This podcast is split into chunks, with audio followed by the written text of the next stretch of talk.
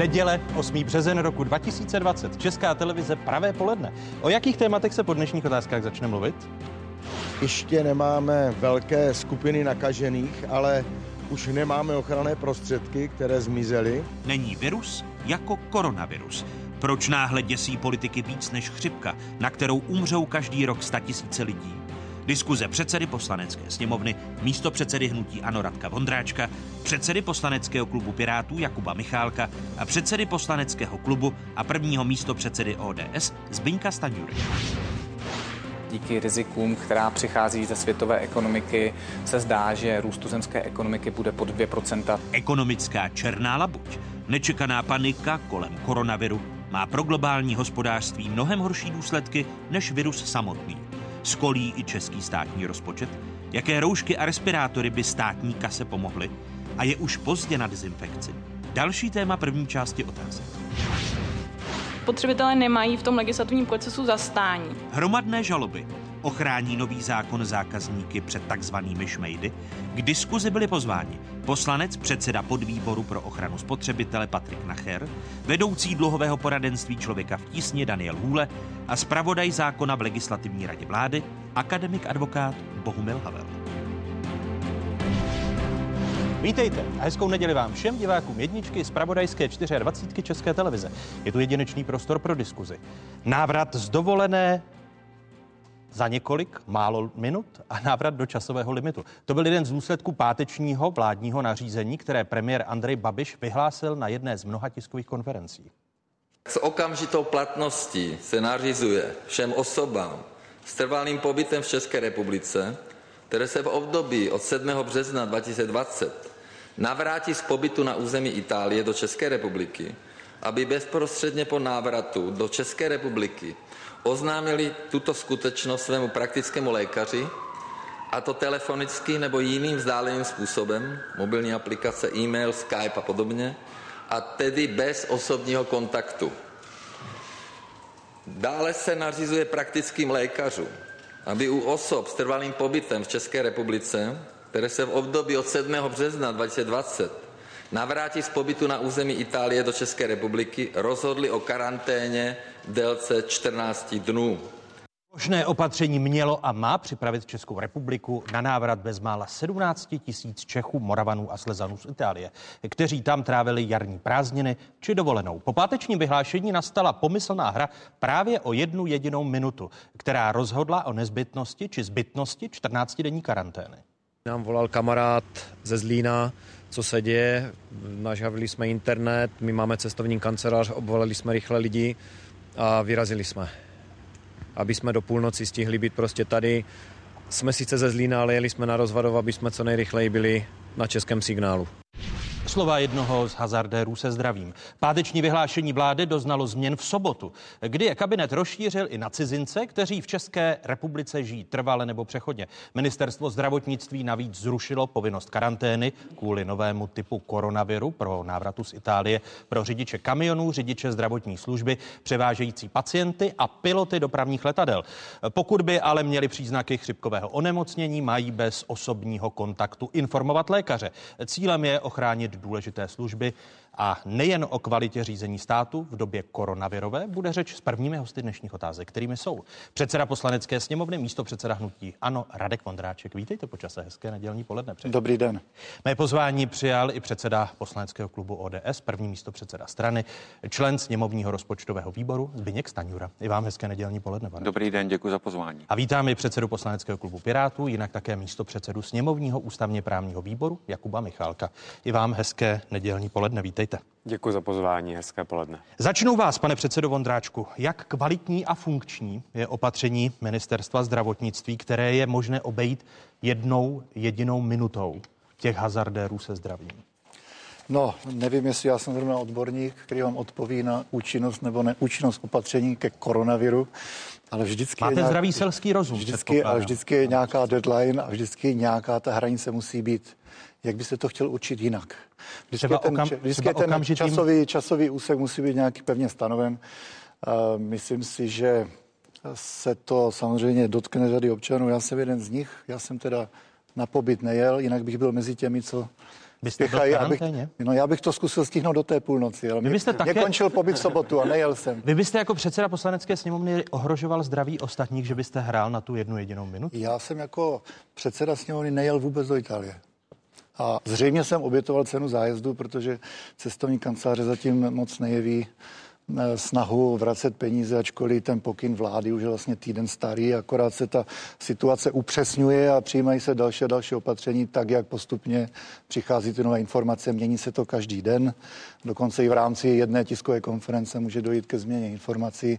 Je to prostě doba, ve které teď žijeme. Já myslím, že vláda eh, a bezpečnostní rada státu dělá maximum.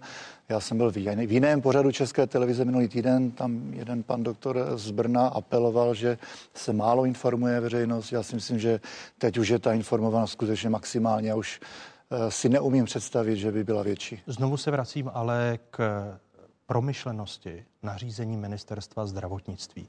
Jaký smysl dává, když umožňuje riskařům se zdravím hrát o tu jednu jedinou minutu? Eh, samozřejmě každý je nějaká povaha, někdo to udělá, někdo to neudělá. Já říkám, nějaká pevná hranice se stanovit eh, musela. Nikdo nemá patent na rozum.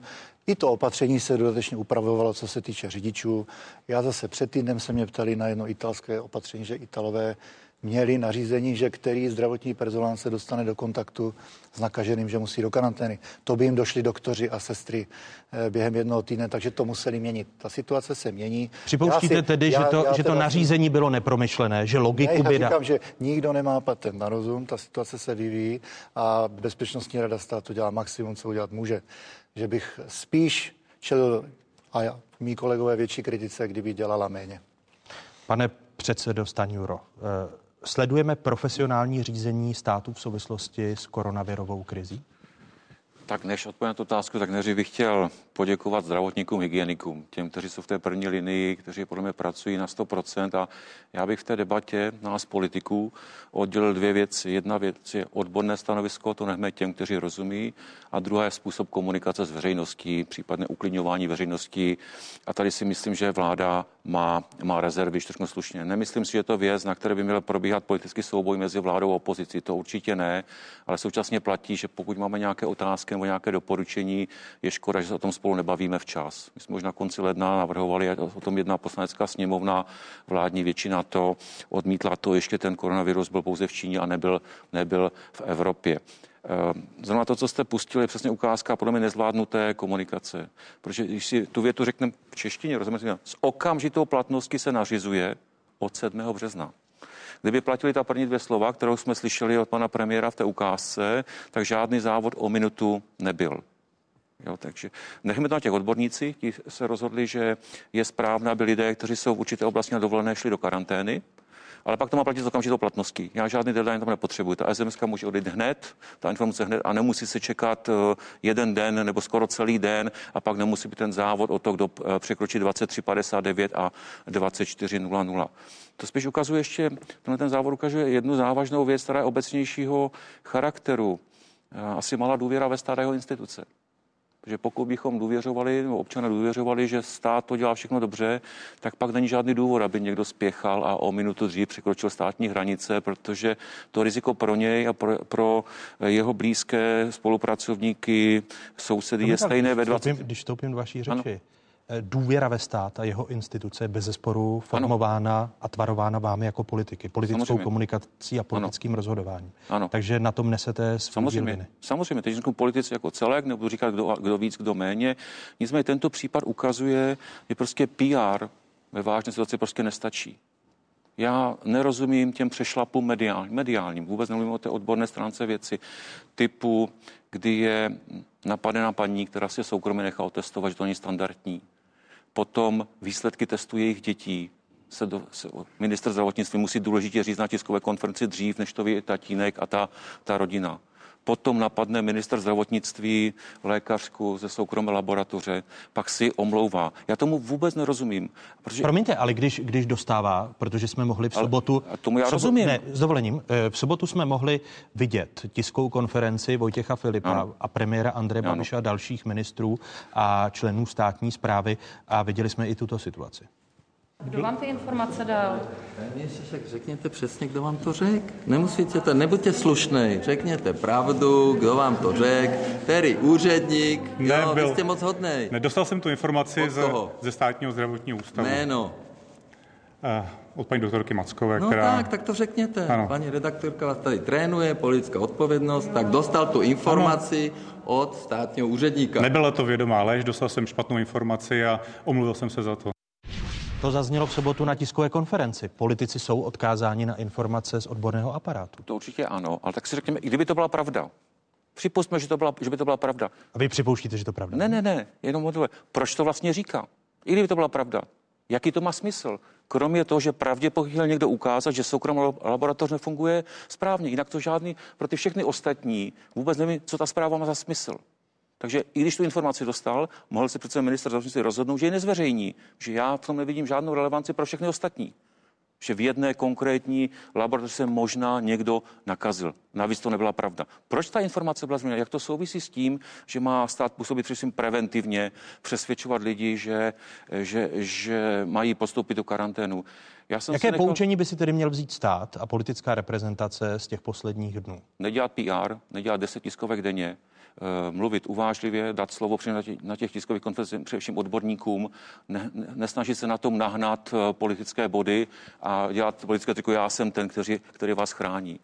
Moji spolupracovníci našli doporučení britské vlády, 2. března britská vláda vydala něco jako akční plán, kde podrobně popsala občanům několik fází v které fázi jsou jako země, co se připraví, kdyby šli do druhé fáze, co se stane, když bude třetí fáze. Myslím, že to je pěkně logické. Eh, takhle jsme mohli postupovat i my. Oni jsou, tak, oni jsou tak, tak v té první fázi, myslím, že jsme podobně, když se snažíme zadržovat, zadržovat eh, to rozšíření toho viru, přijímat opatření, aby se to nešířilo, aby nebyly další nakažení.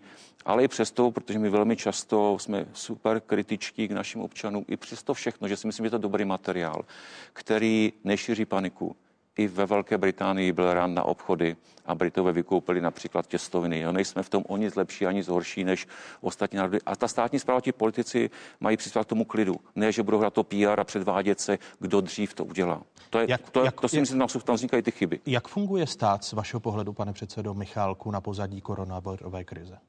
No, já si především myslím, že bychom opravdu měli spolupracovat a to říkám i za nás jako za opozici, že nebudeme tady jenom bezlevě kritizovat vládu a je to vážná situace. Není to věc, kde bychom teď říkali, vyjmenovávali, co všechno se udělalo špatně. Mně se opravdu nelíbí to, řekněme, neustále obvinování v této situaci, že tady se obvinuje, eh, ještě se nakonec ukáže, že nepravdivě lékařka, tak jak to říkal pan předseda Stanura, opravdu je to nová situace, to si řekněme na rovinu, souhlasím tady s panem Vondráčkem, můžou nastat situace, kdy nevíme, eh, kdy dojde k nějakému chaosu. Máme tady problém s těmi soukromými laboratořemi, že v podstatě se znemožňuje jejich fungování. Máme tady problémy eh, s respirátory, opět situace, že někteří lidé jsou odkazováni na dodavatele, tím zase řeknou, že, to, že jim to nemůžou dát, ačkoliv mají e, ty, tu potřebu, která je opřena o ta opatření ministerstva zdravotnictví. Máme Zvládá tady... ministerstvo zdravotnictví tu situaci, když se vrátím k počátku, že je vydáno nařízení, které umožní lidem zběsile projet Evropou, z Itálie se dostat na rozvadov, aby se nemuseli hlásit do karantény? Já si myslím, že teď by opravdu ode mě nebylo fér, kdybych v kopal do ministerstva zdravotnictví. Takže já pevně doufám, že eh, ta opatření, která se tam tvoří, tak se opírají o doporučení odborníků a hygieniků a my nemáme vlastní jako, eh, jako opoziční strana vlastní hygienické oddělení, abychom, řekněme, eh, přešetřovali, jestli ta opatření z hlediska hygieny jsou správná. Zkrátka se ukazuje, že v té nové situaci jsou určité řekněme, výzvy, které potřeba řešit z hlediska toho, že se zakazuje našim občanům nebo dává se jim karanténa, kteří se vrátili z Itálie, zatímco když sem přijedou Italové, tak eh, na ty se opatření eh, nevztahují. Je tady určitá agresivní, zbytečně agresivní komunikace vůči těm občanům, ať už je to, eh, ať už je to paní Peková, která vedla tu laboratoř soukromou, díky které se nerozšířuje koronavirus v Praze, agresivní komunikace vůči té nemocné pacientce opět v Praze. Já tady souhlasím s panem Stanurou. Můžeme poděkovat všem těm, kteří se snaží o to, aby se ta nákaza v tento okamžik nerozšířila. Není na místě utlumit PR, jako to mluvil Zbyněk Staňura? Já chci poděkovat za ta slova. Já jsem rád, že tady zaznělo ve všech, že jsme na jedné lodi a že jde o zdraví nás všech. To za prvé. Málo kdy se stane i v tomhle pořadu, že se dokážeme takhle shodnout. Za druhé, na začátku pan předseda říkal, že třeba věří těm státním institucím a méně těm, těm PR, ale pak se řeč posunula a bavili jsme o tom, že to byly ty státní instituce, které připravují ty podklady. A je velký mediální tlak a velký tlak veřejnosti na informovanost. To je prostě fakt. Žijeme v době interakce médií a těch státních orgánů. A ty podklady kompletně připraví odborníci. A když ten minister, který je za to odpovědný a opravdu tu odpovědnost má, jestliže má připravenou informaci, která je podle těch hygieniků relevantní, tak ji oznámí. To, že třeba se to ten tatínek dozví později než, než vlastně veřejnost, Nevšak. tak to přece není chyba toho ministra, když mu doporučili, aby, aby ta čísla zveřejnil. Jestliže Promiňte, měl, něco jiného měl informa... něco jiného je pozadí a ochrana a, a, soukromí a, těch ano, lidí, něco jiného, jsou za čísly. Něco jiného, no říkám, ale to není v tut, a tuto ale konkrétního případu omyl to nebo nějaké přehnané PR ministra. On prostě sděloval informaci, kterou, kterou mu odborníci předložili. Připouštíte, co se že týče, méně, co se týče toho, té laboratoře, tam se, opustil, tam se omluvil, zase považuji za opravdu, já budu velmi diplomatický, považuji za velmi nešťastné, jakým způsobem jsou tvořeny titulky a jak se tady interpre, interpretuje slovo lež, což je nějaký vědomý proces. Pan minister rozhodně nelhal. On prostě byl uveden v omyl, měl nepřesnou informaci, tu informaci tu veřejně sdělil a za tu se zcela korektně potom omluvil. Říkám, je to překotné, mění se to z hodiny Promiňte, hodinu, pane, pane předsedo, aniž bych chtěl vstupovat do vaší řeči. Vy jste použil sousloví, vstoupil, protože odbíháte také od té otázky, na ní se ptám. Vy jste mluvil o tom, že jste jako politici na jedné lodi. Jste jako vládní koalice na jedné lodi, když při zasedání krizového štábu v sobotu na ministerstvu zdravotnictví nejsou ministři za ČSSD, kteří řídí klíčové rezorty, jako je vnitro, jako je ministerstvo zahraničí a jako je ministerstvo práce a sociálních věcí? Já nevím, jak je na to vnitro, protože pan, poslanec, pan minister Hamáček se omlouvá ze zdravotních důvodů i ve sněmovně. Takže to za prvé. Za druhé, pan Petříček tam asi neměl zrovna v tu chvíli relevantní agendu, co já vím. A jinak opravdu všechno řídí Bezpečnostní rada státu. Já si myslím, že to eh, řídí v maximální možné míře.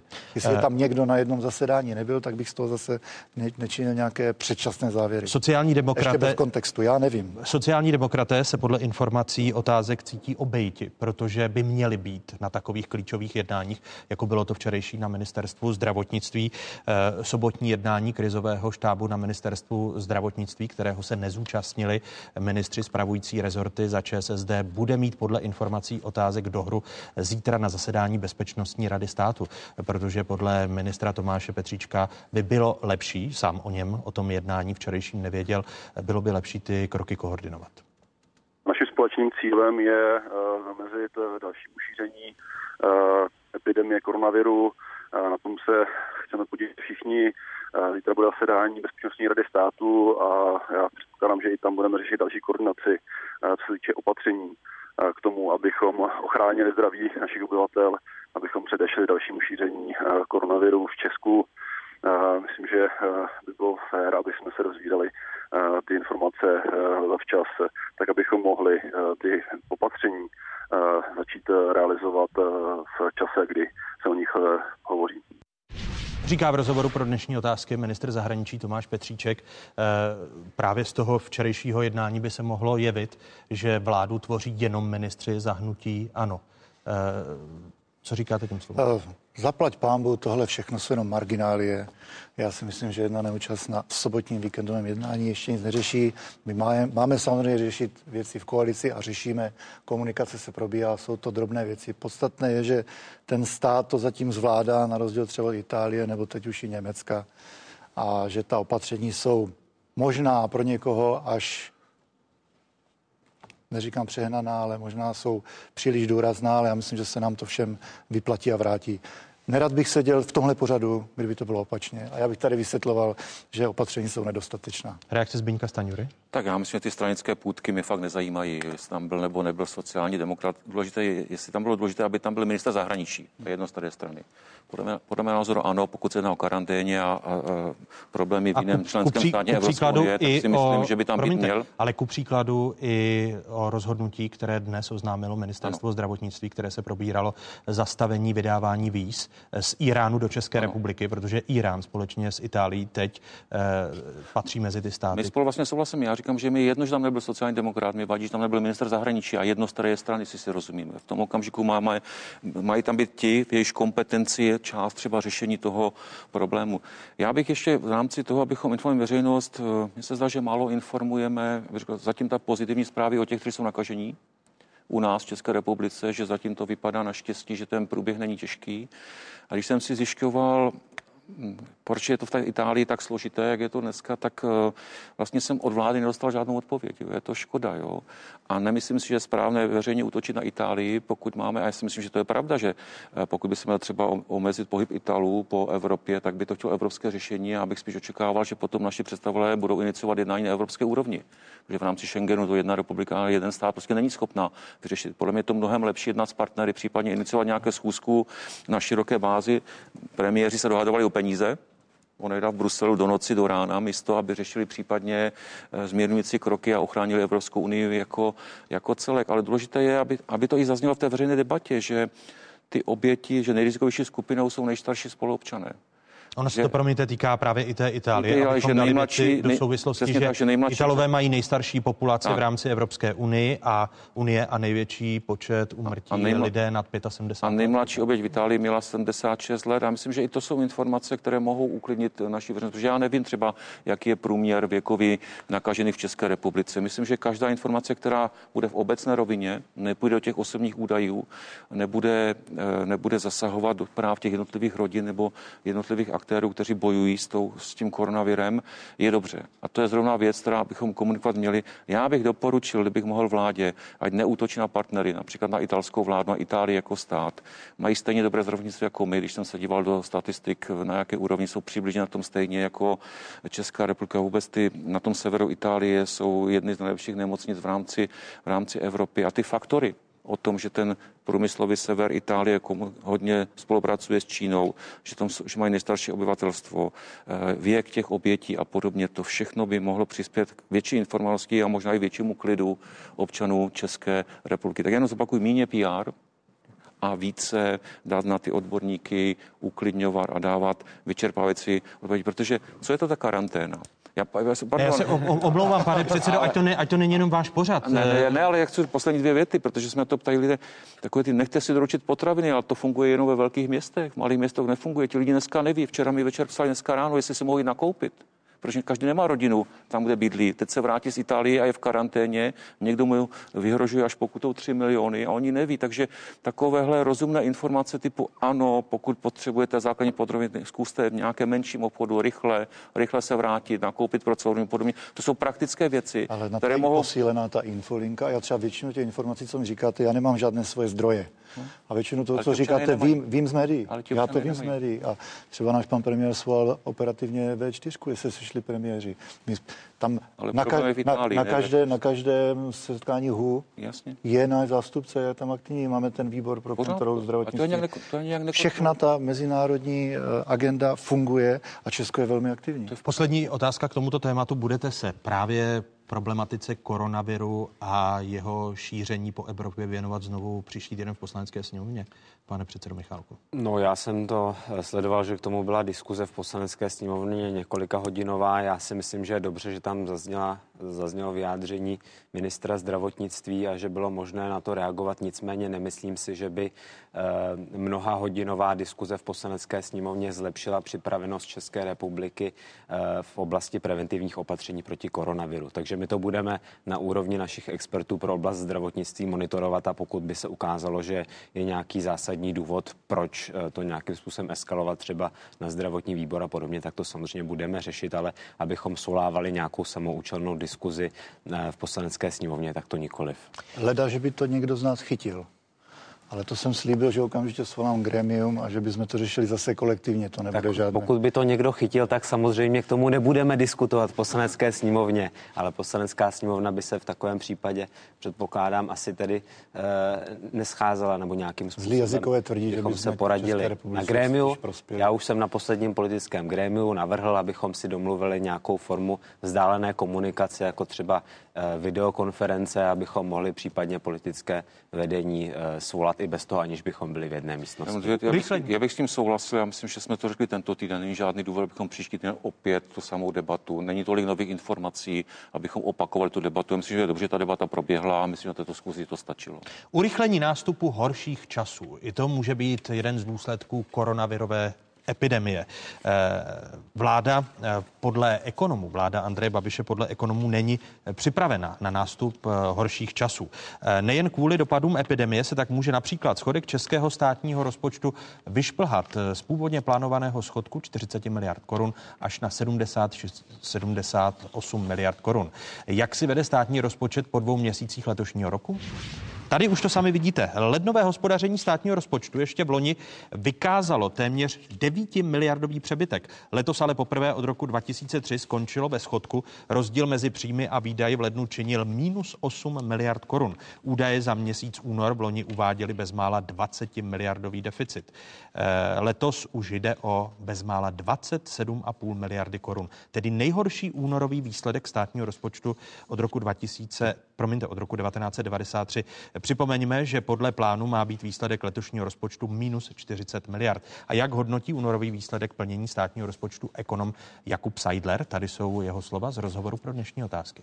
Z toho samotného únorového čísla nelze dělat nějaké velké závěry, ale rozhodně vidíme eh, ten trend, který bude pokračovat patrně v letošním roce a to, že výdaje porostou rychleji než příjmy.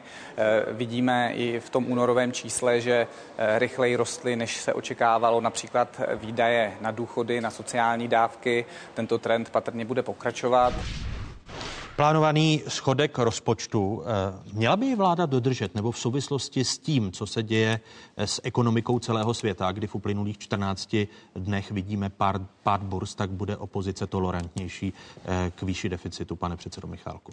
No já si myslím, že zásadní problém je tedy, že ekonomický růst zpomaluje a my jsme v tom období, kdy jsme měli učinit opatření, eh, kdy se nám dařilo v rámci celé Evropské unie, tak my jsme tu dobu prokaučovali, protože takhle eh, do budoucna my jsme se měli připravit tak, aby ten růst eh, pokračoval, abychom provedli ty reformy, které se dlouhou dobu nedělaly. To znamená modernizace státu, my máme vlastně nefunkční digitalizaci, tam nejsou žádné nové digitální služby, investice do vzdělávání lidí, řešení rozvoje regionu. My tady máme brzdy v podobě exekucí, vysokých cen za bydlení, které vláda neřeší a transparentní a důvěryhodné fungování státu. To je od počínaje vyplácením dotací po to schopnost realizovat velké projekty, jako je výstavba dálnic. Takže to jsou všechny velké, vlastně velké oblasti, kde ta vláda to období prosperity v rámci celé Evropské unie prokaučovala. Když se ale vrátíte k mé původní otázce, vaši, že vám zase, ano. Vaší otázce to je v podstatě jenom průvodní jev, že ekonomika zpomaluje a vybralo se méně daní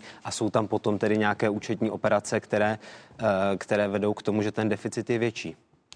A vy budete, otázka zněla, zda budete jako opozice vládě tolerovat i na pozadí koronavirové epidemie vyšší schodek státního rozpočtu, než je těch 40 miliard korun? Tak my předpokládáme, že, že se dodrží to, co se schválilo, a, ale primárně se chceme soustředit opravdu na to, aby se přijala ta opatření, která je potřeba přijmout v době, kdy ten stát prosperuje, kdy se ekonomice daří. A to vláda bohužel nedělá a samozřejmě tím, tímhle tím způsobem ohrožuje budoucnost České republiky, protože teď ten ekonomický růst se zpomaluje a pokud nic neuděláme, tak se bude dál zpomalovat. To znamená, že nebudou peníze na to, aby se dlouhodobě navyšovaly důchody třeba.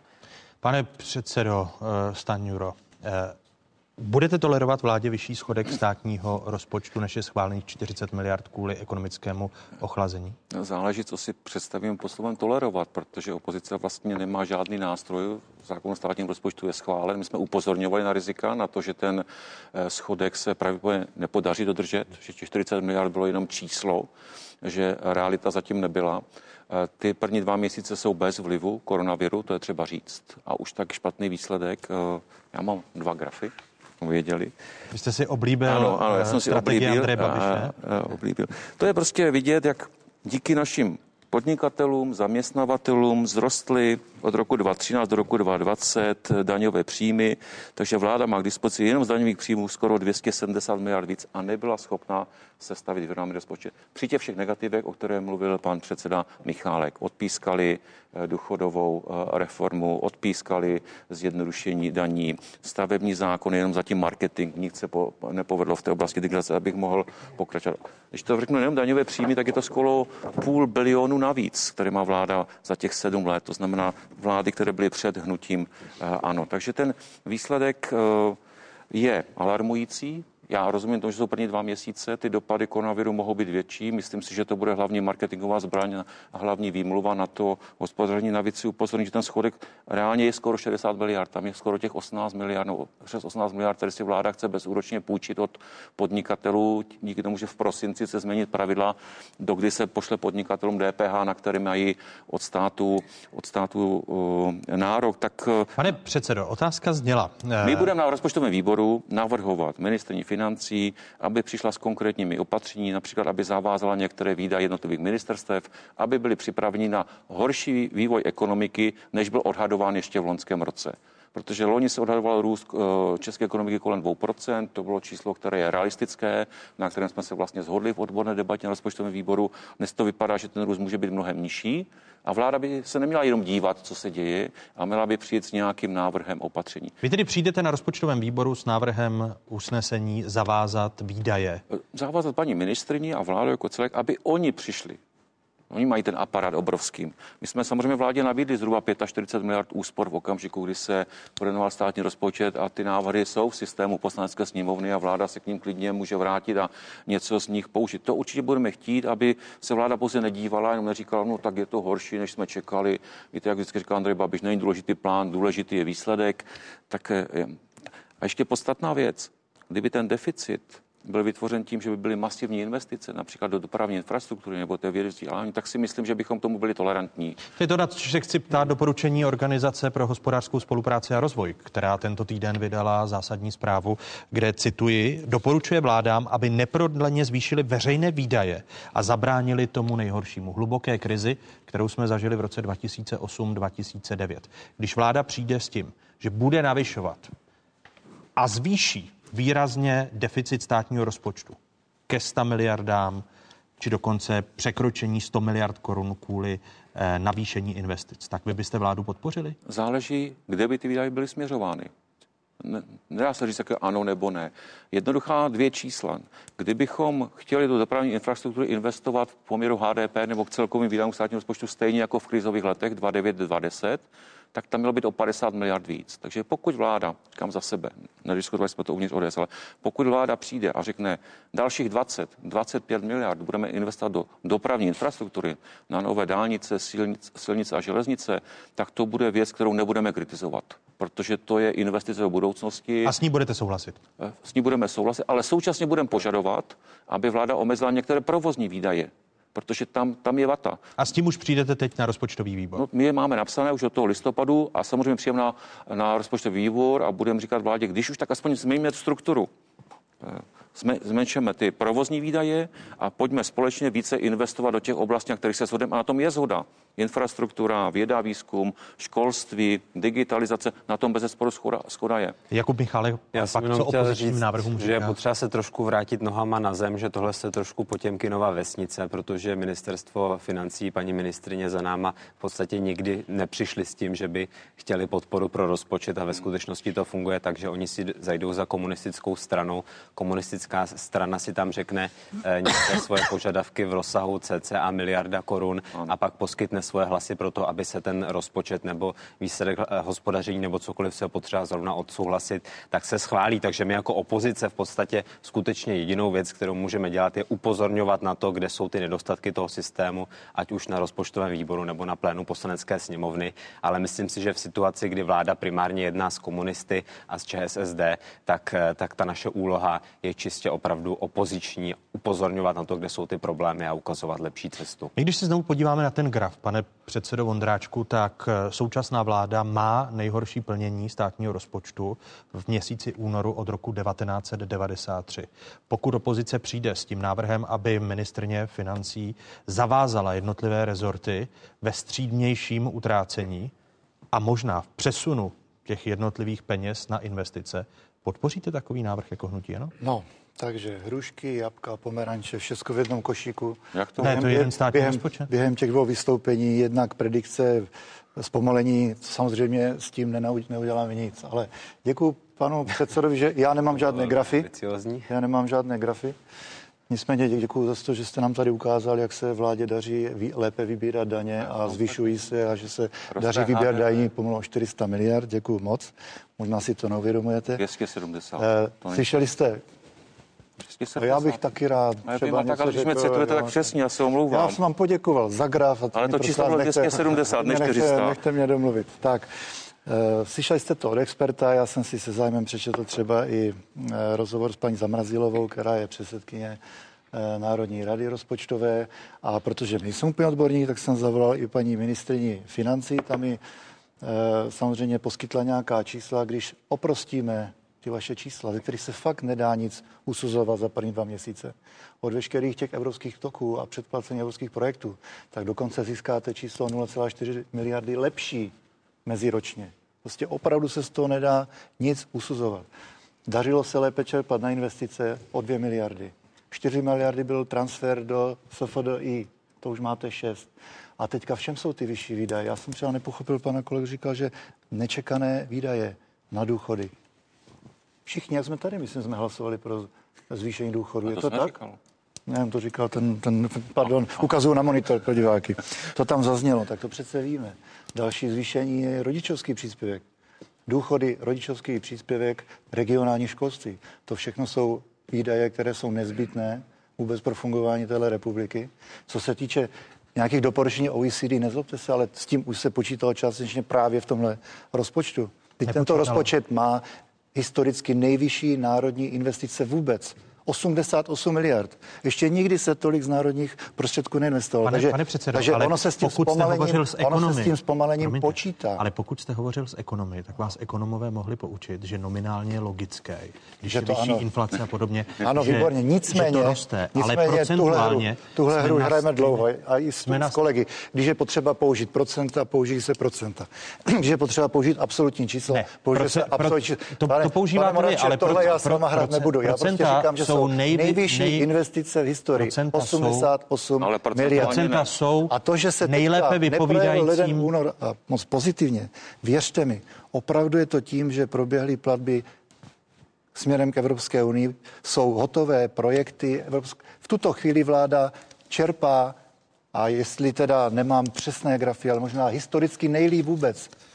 A ty, to kofinancování, to se nám vrátí. Jakože teďka proběhly platby do Evropské unie a ty peníze přijdou zpátky. Možná ne hned, možná i ne tento rok, ale prostě to jsou výdaje, které, sne, které nejsou predikovatelné. Pane prostě my z té. Evropské unie nedostaneme jednu dvanáctinu každý měsíc. Vždyť to ví tady všichni kolem toho stolu. Ale to jsou všechno vzdělaní, zněla- inteligentní lidé, vy to všichni víte. Pane předsedo, a ta jedna, zněla a ta jedna na částka opatření. v únoru Vy říkáte, nedá- že jste si telefonoval s předsedkyní Národní rozpočtové rady. netelefonoval, já jsem říkal? si přečetl její rozhovor v pořádku. Mluvil jsem s paní ministriní Šilerovou. Ale právě Národní rozpočtová rada jasně říká, že česká ekonomika pokračuje ve zpomalování. Jeho já rozsah je pro celý rok nehádáme. 2020 nyní velkou nejistotou. Tomu by vláda měla přizpůsobit i své hospodaření.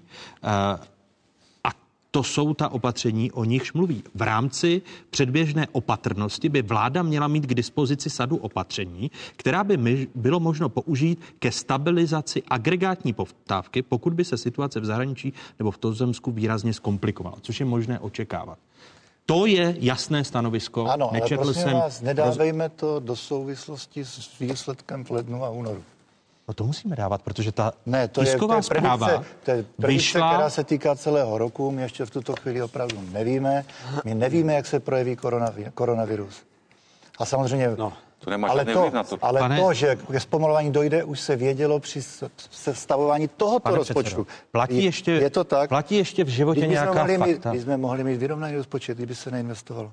Stačilo mi to 40 miliard menší investice. Pane Moravče, je to jednoduchý. Každý měsíc přece... se vydává tato zpráva. Pokud tam vyjde, že tam je nízký deficit, tak se vláda chlubí tím, ano, jak se jí skvěle, skvěle daří. Pokud je tam vysoký deficit, tak se vláda tak chlubí tím, jak se, toho, jak se, jak se vládě jak se vládě daří. A, Faktem ovšem je, i expert, že za doby vlády Andreje Babiše říkal, bylo zrušeno 33% plánovaných investic v rozsahu 351 miliard korun. Takže během vlády Andreje Babiše byly zrušeny nebo odloženy investice za 351 miliard korun. Takže s tím, ani s tím investováním to není úplně tak slavné. Bavím se, promiňte, pane předsedo, mohu ještě s dovolením? Vidě, já hrozně rád chynu to je pořadu, ještě bych rád, kdybychom tady někdy byli aspoň dva na dva. Dneska mám pocit, že to je teďka tři na jedno. Povídej. Ne, s dovolením neutrálně žádní tři na jednoho. Tady ne, neutrálně kladu ne. otázku. Děkuji. Vy považujete Národní rozpočtovou radu za politický orgán? Já vám říkám, že jsem teďka, ale já jsem sám s paní Zamrazilovou přišel na začátku a citoval jsem jí rozhovor. A její Považujete Národní a její rozpočtovou do... radu za politický orgán? Já ji považuji za odborný orgán, který komunikuje s ministerstvem financí a který komunikuje i s námi. A tento a odborný jsem orgán... něco negativního na adresu tohoto orgánu? Ne, vy jste neodpověděl. Já jsem jenom říkal, že interpretace, interpretace na... těch čísel není prostě jednostrana. Já mám prostě svůj pohled na věc, já vycházím z čísel, které já tedy mám k dispozici. Já říkám, že ten krátkodobý výkyv se srovná, ale jestli se bude i nadále měnit ekonomická situace, budeme se tím zabývat. To vám přece nic víc nemůžu říct. Tady, jako politik. Tady národní Vy chcete rozpočet... teď, aby jsme už v první týden v březnu už se scházeli a připravovali opatření. Já si myslím, že v rámci předběžné všechno má svůj čas, ne? Omlouvám se, ale Národní rozpočtovou radu považuji za odborný a racionální orgán. Já si vážím její práce v rámci... a vážím si těch informací, které od ní dostáváme. Znovu cituji... My nejsme ve sporu, pane Moravče. Znovu cituji, jsme ve sporu s dovolením. Nejsme. Já jsme, myslím, že protože nejsme. já se vás ptám. Ptáte, jestli hned budeme dělat nějaké opatření. Posloucháte? Poslouchám a doufám, že diváci taky. Předběžné opatrnosti by vláda měla mít k dispozici sadu opatření, která by bylo možno použít ke stabilizaci agregátní poptávky, pokud by se situace v zahraničí nebo v tuzemsku výrazně zkomplikovala. Tam se znovu. Má vládní hnutí ano, jako nejsilnější vládní strana připravena takováto opatření? Já si myslím, že odborníci na ministerstvo financí jsou připraveni na všechny varianty. Máte Když teda toho... nějaký plán? To není otázka na mě, na předsedu poslanecké sněmovny. Jo. Ale za tu, v tuto chvíli veškeré údaje, které mám k dispozici, tomu nasvědčují. A nemůžete po mně chtít, abych vám tady říkal čísla a co tam dělají na ministerstvu financí. Až si pozvete paní ministrini, ráda vám odpoví a Mysl, myslel jsem, že zákon, A já si to rád poslechnu. Myslel jsem, že úkolem poslanecké sněmovny jako moci zákonodárné je myslím, kontrolovat to, moc výkonou. Ale v tuto chvíli to není, jsem myslel, že je ustavená tuto, o, asi chvíli to nerozumím ani demokracii. Legislat, ale já, já bych nezacházel. Pane, pane předsedo, vy jste, členem, vy jste členem rozpočtového výboru poslanecké sněmovny. Eh, když tady Národní rozpočtová rada vlády vydává toto mm-hmm. doporučení, vy máte informace, že v rámci předběžné opatrnosti je k dispozici sada opatření, která by bylo možné použít ke stabilizaci agregátní poptávky? Ne, žádné takové opatření nemám. Já jsem vlastně říkal něco Eh, podobného, jenom ne, spíš obecnější češtinou, ne, ne, tou, eh, ne tou odbornou ekonomickou, když jsem říkal, že si myslím, že bychom měli požádat ministrní ať zaváže některé, některé výdaje. Ale pan předseda Vondráček je, fakt šermuje jedním číslem. Tak podívejte no, se, pane s tím číslem ne, ne, začali. Ne, ne, ne. Teď se šermuje jednou větou. Jsem můžu, rád, že jste se mě zastal, že to se. není o té jedné větě. Jo, já souhlasím. No, podívejte, tam jsou ještě horší další. Ale podívejte se, promiňte, pane předsedo. Pane předsedo. Ne, já jsem říkal, to je ta zpráva, kterou jsem říkal já. Eh, tady je mnoho dalších vět. Národní rozpočtová rada v závěru svého nového stanoviska upozorňuje také na to, že řešení krátkodobých problémů by nemělo překrýt přetrvávající dlouhodobé nerovnováhy veřejných financí vyplývající z probíhající demografické změny. To je důchodová reforma, kterou nemáte a kterou jste slíbili bez dlouhých řečí v programovém prohlášení vlády. Mám pokračovat v dalších ještě horších ne, citátech? Jestli se chcete bavit důchodové reformy, tak si na to dejme speciální pořad, pane Moravče. Já se vás ptám jako já to, představitele já předsed, nejvrcholnějšího zákonodárného se mě ptáte, když to vezmu Ty informace máme k dispozici přece stejně. A nebo, nebo, se, tady, nebo se mi tady snažíte dostat, ne. že vláda nedělá vůbec nic. Já, a se to vás bude, ptám to bude na sadu, já se vás ptám na sadu a opatření. Na sadu konkrétně opatření. Která, a, já, a já jsem vám řekl, jistě tyto je opatření možné. se připravují nebo jsou připraveny.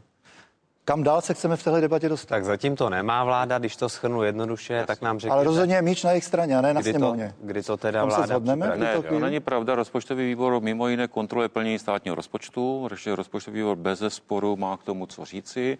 Já jsem chtěl, pane předsedo, že tak kasáte tím číslem, tak podívejte se, v roce 2009 byly výdaje do 88 miliard, když HDP bylo 3,6 bilionů. A v roce 2020 po 11 letech 80,73 Jo, tak si sami řekneme, že ta ekonomika rostla dlouhodobě a čísla jsou vlastně srovnatelné jako před 11 lety. Co vám na to mám říct? Teď to SFDI není v podstatě schopné ty peníze Ale proinvestovat, když nebyla je, připravenost těch To je věc dlouhodobě. vlády. A to se táhne to je, kolik let? To je to vlády. Vy už vládnete sedm let. Sedm let máte ministerstvo dopravy, sedm let máte MMR, abyste něco udělali s digitalizací a stavním řízením. Sedm let. Vy jste nepřišli do opozice, hmm. z opozice do vlády letos nebo loni a pak by ty argumenty byly, byly pravdivé. Vy taky sedm let máte ministerstvo financí, abyste alokovali ale... kolik let to kdo měl? No, budem, budem no. upozorňovat stejně jako Národní rozpočtová rada. Vy jste řekl, to jsou ti odborníci, já si jejich, velmi, jejich práce velmi vážím a současně oni píšou a říkají to samé co opozice. Odpískali jste důchodovou reformu. Ano, my to říkáme možná trošku ostřeji jako opozice. Oni tam píšou, že neřeší střednědobé e, cíle, e, které by zohlednily demografickou křivku. To je Jak, prostě fakt. Vy jste se tam napsali není, není, a není fér říkat, že jsme odpískali důchodovou no, je to fér. víte, že dlouhodobě i paní ministrině říká, že bychom se měli obrátit na OECD, že bychom se měli hledat nějaké řešení a že se hledá. A v tuto chvíli je to trošičku i koaliční problém, že nemáme žádné no, vlastně relevantní no, Když se bavíme o financování, promiňte, když se bavíme o financování výdajů, to se týká poslanecké sněmovny, protože máte v poslanecké sněmovně jeden z návrhů, který ovlivňuje plnění státního rozpočtu v letošním roce a ovlivní, to je ku příkladu digitální daň. Hmm. Vy se máte k tomu návrhu zákona vrátit eh, příští týden. Podle premiéra Andreje Babiše není ten návrh zákona, cituji, definitivní. Možné změny projedná ještě vládní koalice. Ministerně financí Alena Šilerová uvažuje o změnách. Na místo 7% by daň mohla být 5%. S tím souvisí i nižší přínos do státního rozpočtu. My jsme ty propočty upravili, protože samozřejmě došlo k nějakým, nějakým změnám na vládě, takže ten odhad celoroční asi 3,8 miliardy. A právě na digitální daní je vidět, jak odpovědně vláda připravuje rozpočet. Alespoň podle ekonoma Jakuba Seidlera z rozhovoru pro dnešní otázky. Státní rozpočet neměl počítat s příjmy, které ještě nejsou schváleny. Eh, to byla vlastně situace toho minulého roku, kdy státní rozpočet počítal s řadou příjmů, které eh, ještě nebyly stoprocentně jisté. Ukázalo se, že například ta digitální daň je jeden eh, z těch případů, který nakonec nemusí dopadnout tak, jak se očekávalo. Jako opozice, pro jaký návrh budete hlasovat v souvislosti s digitální daní? 5 nebo 7 No tak já myslím, že to není asi úplně to nejpodstatnější. My teda se spíš kloníme k tomu, aby se to snížilo, ale podstatný je teda, jaký tam přijdou odvetní opatření. Já jsem byl teď konc na konferenci OECD v Paříži, kde se právě řešilo uh, celosvětový globální uh, ustanovení o tom, jak má vypadat ta digitální daň. Takže oni se tam snaží dát dohromady nějakou úpravu, která by platila ve všech těch vyspělých státech. No a samozřejmě řeší se tam ten francouzský příklad, kdy francouzi tam dali v podstatě nějakou dobu, která je určena k tomu, aby se našlo to celosvětové řešení. Myslím si, že od toho roku 2021 oni tam předpokládají ten náběh. Takže uh, je... Jak tedy budete jako Piráti pro tu věc hlasovat? Uh, protože Francie má odhlasovanou digitální daň, tak, ale plnění ale toho zákona poza, hmm. pozastavila kvůli výhruškám Spojených států amerických. Uh, mně osobně přijde ten postup, který mají ve Francii, celkem rozumný. To znamená, že to odlož, dali nějaký čas na to, aby se o tom jednalo na globální úrovni a pokud se na tom shodneme, že se to zavede celosvětově, tak, je to, tak by to bylo samozřejmě ideální, ale musí tam být nějaký, uh, nějaký mechanismus, aby tam, aby tam byl tlak na to, aby se ta dohoda udělala, aby to nebyl jenom odklad toho, že Facebook a další firmy tedy uh, budou svoje, plati, uh, svoje daně, které za peníze, které vydělají tedy na území České republiky, odvádět jinde. Rozumím vám tedy dobu. správně, že uh, budete v poslanecké sněmovně hlasovat uh, proti zavedení digitální daně? To mi rozumíte špatně, protože naopak my jsme to požadovali, aby to ministerstvo připravilo, takže já Ale zároveň chcete rád, odklad. Že to... A e, ta digitální daň to... podle toho návrhu zákona měla platit v roce letošním. Teď, chápu-li správně pozměňovací návrhy, se hraje o to, jestli 7% nebo 5%.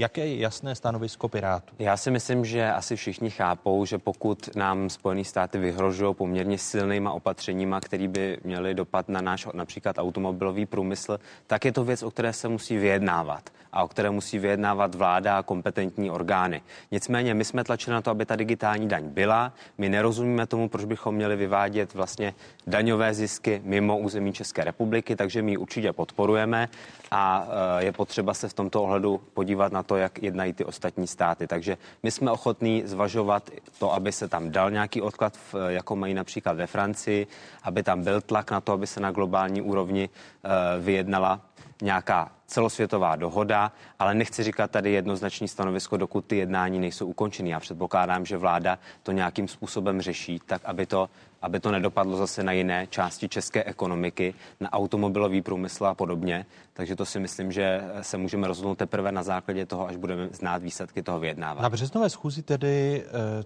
definitivně ten návrh zákona neschválíte? Chápu to správně? Ne. E, má být teprve druhé čtení.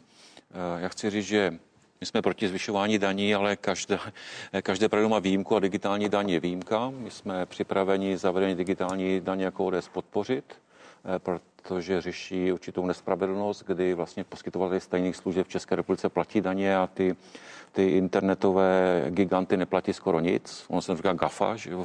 to znamená Google, Amazon, Facebook a Apple.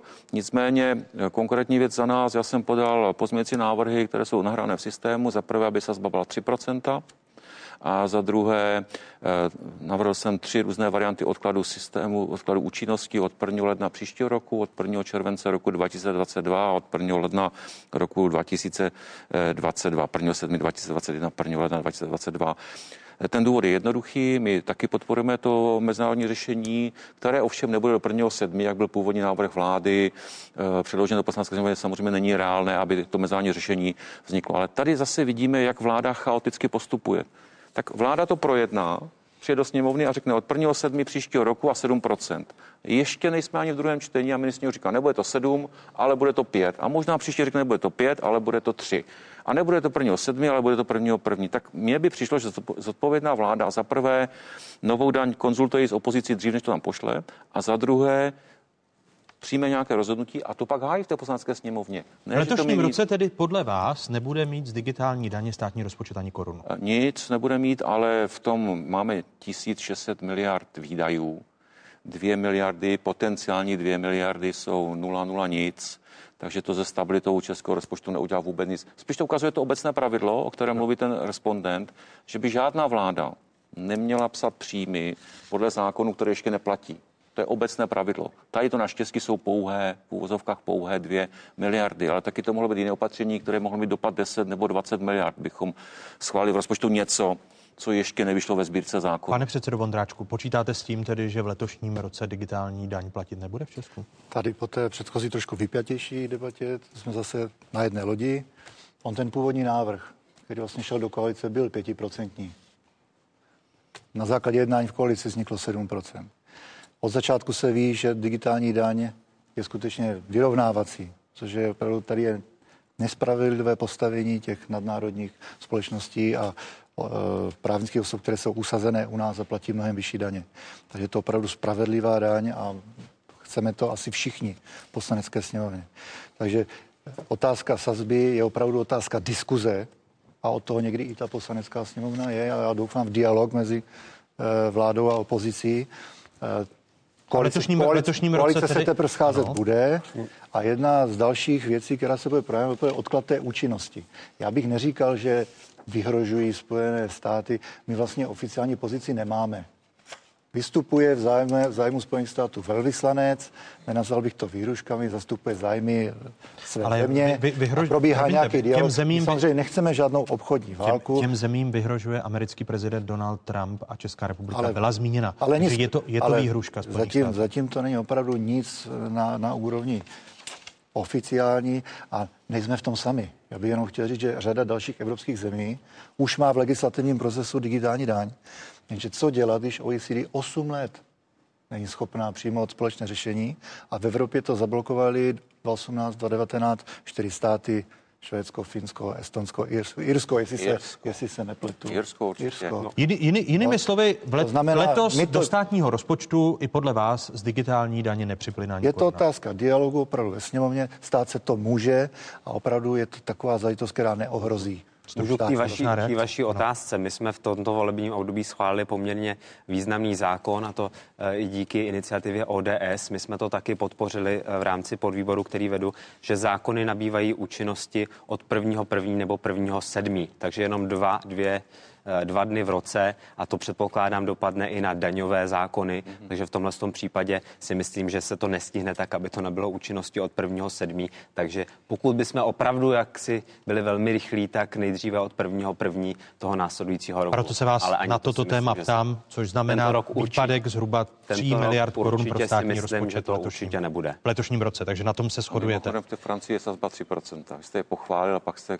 kroutil hlavou, že 3% ono tam, málo. Sazba tam není zatím zatím žádná. Ne, ve Francii 3%. Jo, já, a oni s tím přišli taky první, že jo? Ano. Teď je, uvidíme, co se bude dít na Další téma, které se týká poslanecké sněmovny tento týden zasedal zahraniční výbor poslanecké sněmovny. Za zavřenými dveřmi projednával dopis čínského velvyslanectví, který obdržel Pražský hrad. Komunistický režim v dopise datovaném 10. lednem letošního roku vyhrožuje, že pokud eh, někdejší předseda Senátu Jaroslav Kubera z ODS uskuteční plánovanou cestu nad Chajvan, potrestá Kuberu i české firmy podnikající v Číně. V dopise je i tato pasáž. Cituji. České podniky, které mají ekonomické zájmy v Číně, budou muset za návštěvu Tchajvanu předsedou Kuberu Kuberou platit. Návštěva Tchajvanu předsedou Kuberou nikomu nepřispěje.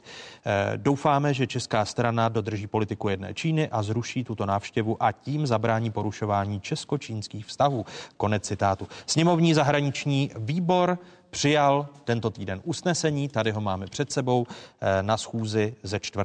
března a eh, požaduje reakci české strany za dopis, na dopis za nedostatečnou jsme odmítli vyhrůžný tón sdělení zaslaného velvyslanectvím Čínské lidové republiky a eh, ani ta forma, ani obsah totiž neodpovídali eh, podle nás standardní eh, diplomací. Dále jsme konstatovali, že velvyslanectví Čínské republiky v Praze zcela ignoroval snahu zahraničního výboru poslanecké sněmovny o spolupráci a eh, poškozuje tak obraz eh, Čínské lidové republiky v České republice.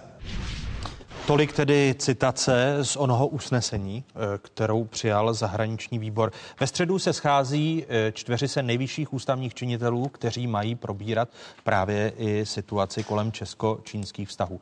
Poprvé na tom jednání bude eh, nový předseda Senátu za ODS Miloš Vystrčil.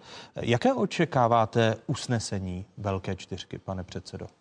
Tak já musím říct, jsme v minulém týdnu jsme tu otázku opakovaně debatovali, jak s panem předsedou Senátu, tak s panem předsedou ODS Petrem Fialou. Probírali jsme ten dopis, který podle mého názoru jednoznačně obsahuje výhrušky a vydírání. Co na tom ještě horší, že podle našich informací byl předvolán eh, velvyslanec eh, na ministerstvo zahraničních věcí. A na tom jednání s náměstkem ministra zahraničí vlastně trval na těch neakceptovatelných postojích, které jsou vyjádřeny v tom dopise. Tak já považuji za vysoce pravděpodobné, vysoce pravděpodobné, že pan předseda Senátu Miloš Vystrčil ostatním ústavním nejvyšším činitelům navrhne tu příští týden ve středu, mám pocit, že to máte, pane předsedo, aby Česká republika požádala Českou republiku o výměnu velvyslance a já věřím, že pan předseda Vondráček to podpoří. Podle vás je ta situace tak vážná, ano. že by Česká republika měla požádat ano. o stažení čínského velvyslance? Ano, když si, když si přečtete ty formulace. Já jsem chtěl říct, že jako zodpovědná politická strana preferujeme koncenzus v zahraniční politice. Že si myslíme, že ty základní politické střety mezi vládou a opozicí mají probíhat na domácích tématech. Nicméně musí být všem úplně jasné. Všem, že Česká republika je suverénní sebevědomá země a že takhle bude jednat i s velmocemi. A to si myslím, že si musíme vyříkat my tady doma v České republice, abychom vystupovali jako suverénní severná země i ve vztahu k velmocem, i ve vztahu k Číně. Mimochodem, naši spojenci v Evropské unii i v NATO takhle sebevědomí a suverénní postoj k Číně zastávají. Nevidím žádný důvod, abychom my takhle eh, nedělali to samé. Protože to je podle mě klíčové a já věřím, že se tom shodneme na české politické scéně, že jsme sebevědomá suverénní země a že jenom protože tím partnerem v konkrétní oblasti je velmoc, tak nebudeme měnit své principy a to, to, tu svoji suverenitu. Je ta situace tak vážná, že by měl odejít z České republiky čínský velvyslanec, který je podepsán pod tím dopisem, pane předsedo Michálku? No já si myslím, že ty kroky Číny, který eh, dělá vůči České republice, už jsou dlouhodobě neakceptovatelné. Není to poprvé, kdy eh, došlo k tomu, že vydali nějaké skandální eh, vyjádření. Vzpomeňme si například na předchozí zkusku s Andrem Babišem. Každopádně já jsem rád, že tady se nám podařilo opravdu udělat zásadní změnu. My jako Pirátská strana jsme iniciovali, aby se změnila ta orientace, která byla v podstatě úslužná vůči Číně. Tady se od nástupu Miloše Zemana leštily kliky vůči Číně. To si myslím, že bylo nevhodný, že nás to v podstatě jako stát degradovalo a teď eh, ta orientace je zpátky, řekněme, na ty na ty eh, západní demokratické státy. Myslím si, že tam, bychom, tam by skutečně naše zahraniční politika měla být primárně orientována. Jenom k tomu Tajvanu jsem chtěl říct. Jenom že... dovolíte, rozloučíme se s diváky jedničky, protože eh, děti na jedničce uvidí pohádku. Vy ostatní si přepněte na spravodajskou 24, protože hosty i druhé části otázek zůstávají předseda poslanecké sněmovny, místo předseda hnutí je ano, Radek Vondráček, který bude záhy reagovat, dále předseda poslaneckého klubu ODS, první místo předseda strany Zbyněk Staňura, předseda poslanců Pirát Pirátů Jakub Michálek. Co vás ještě čeká na 24. Krom pokračující diskuze s naší trojicí, kdo by také vyhrál volby, kdo by se nedostal do poslanecké sněmovny, nabídneme vám aktuální volební model České televize a další zásadní téma pro malé spotřebitele, hromadné žaloby. Způsob, jakým se může obyčejný člověk bránit proti korporacím, protože jako jedinec by neměl šanci. V jakém stavu je zákon o hromadných žalobách, který prošel vládou? K diskuzi byli pozváni předseda předseda podvýboru pro ochranu spotřebitele Patrik Nacher, vedoucí dluhového poradenství člověka v tísni Daniel Hule a zpravodaj zákona v legislativní radě vlády, pracovník Ústavu státu a práva Akademie věd České republiky Bohumil Havel. Přepněte si na 24. za pár okamžiků pokračujeme.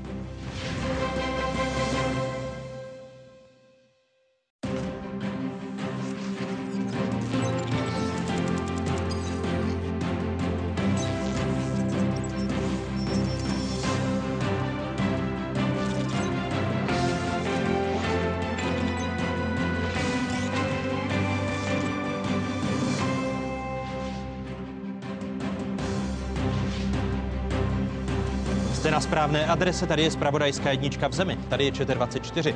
O jakých tématech se po dnešních otázkách začne mluvit? V únoru došlo k volebnímu modelu eh, k minimu změn. Eh, snad jen KSČM ztratila 2% body. Hnutí ano, neochvějně první. Kdo je další na pásce? A která politická strana jako jediná z dosud sněmovních by měla problém překročit 5% práh? Aktuální volební model České televize diskuzi předsedy poslanecké sněmovny místo předsedy hnutí Ano Radka Vondráčka, předsedy poslaneckého klubu Pirátů Jakuba Michálka a předsedy poslaneckého klubu a prvního místo předsedy občanských demokratů Zbyňka Stanjury. Právo by nemělo fungovat tak, že ten, kdo si je schopný najít kličky, bude profitovat, jeho biznis poroste a budou na to platit čeští spotřebitelé. Hromadné žaloby jako zbraň proti takzvaným šmejdům. Komu pomůže nový zákon o hromadném řízení? K diskuzi byli pozváni poslanec, předseda podvýboru pro ochranu spotřebitele Patrik Nacher, vedoucí dluhového poradenství člověka v tísni Daniel Hůle a zpravodaj zákona v legislativní radě vlády, akademik advokát Bohumil Havel. Ještě jednou vám všem divákům z Pravodajské 24. hezké nedělní odpoledne stále je tu jedinečný prostor pro diskuzi. Čínský velvyslanec v Praze by se měl poroučet. To je část, která zazněla v poslední části otázek, než jsme se s vámi rozloučili na jedničce. A teď jsme na 24. Připomínám, že jsme se bavili o dopise, který je datován 10. lednu letošního roku a e, čínský velvyslanec, jak sami vidíte, vyhrožuje vyhrožuje, eh, že pokud eh, někdejší předseda Senátu Jaroslav Kubera uskuteční plánovanou cestu nad Chajvan, tak eh, potrestá Čína Kuberu i české firmy podnikající v Číně. Vidíte onu pasáž. Pane předsedo Vondráčku, až se ve středu sejdete a když říká Zběněk Staňura, že zazní pravděpodobně od Miloše Vystrčela jako nového předsedy Senátu, že by Česká republika měla po Číně požadovat stažení čínského velvyslance v Praze kvůli jeho nejen dopisu, ale předpokládám, zaznělo tady i kvůli tomu, jak na Facebooku eh, mluvil o Andrej Babišovi, respektive, hmm. že se eh, vlá, s vládou dohodl. Eh, tuším, to bylo tehdy v té situaci, která se týkala Huawei, že už se ta situace nebude opakovat, že se na tom dohodl s premiérem. Vzpomínám-li si dobře na tu, na tu záležitost, tak vy podpoříte požadavek předsedy Senátu? Ještě si přisolím, ještě trošičku nepomohl naší ministrní Novákové ve svém, to má taky u mě vroubek ještě. Pan... Čínský velvyslanec může i za odvolání paní ministrně no, Novákové? tenkrát eh, vykázala z jednání ty zástupce Tajvanu a bylo to na jeho, spíš její vlastní jeho, no, ale jo. taky se možná nechoval úplně citlivě. Pan velvyslanec mohl to vyhodnotit jinak. No, já nepřed to, co nás spojuje, to, co máme stejné. Já tu formulaci a ten dopis znám. Eh, tak, jak, jsou, jak je to naformulované, tak se přiznám, že i mě se to dotklo, zbuzuje to negativní reakci u každého. Prostě já jsem také, souhlasím s tím, jsme suverénní stát, jsem patriot, myslím si, že Česká republika se má ke každému stavět čelem. A teď ta druhá půlka. Eh, říkáte důsledně, že je to dopis. Není tam oslovení, není to adresováno. Primárně ten materiál byl interní, bylo to nějaké sdělení, i když úplně špatně česky formulované v rámci velvyslanectví a hradu tak jsem ho celou dobu vnímal. My jsme s ním byli seznámeni s panem předsedou Kuberou na novoročním obědu s panem prezidentem. Já vím, že se od té doby eh, pan Kubera ještě sešel tenkrát s panem velvyslancem na oslavě Nového čínského roku. Já si myslím, že mu to tam taky vysvětlil, že to je špatně, že to tak nesmí. To nepoužívejte. Já to vím. To nepoužívejte. Stejně tak. To já... je korektní.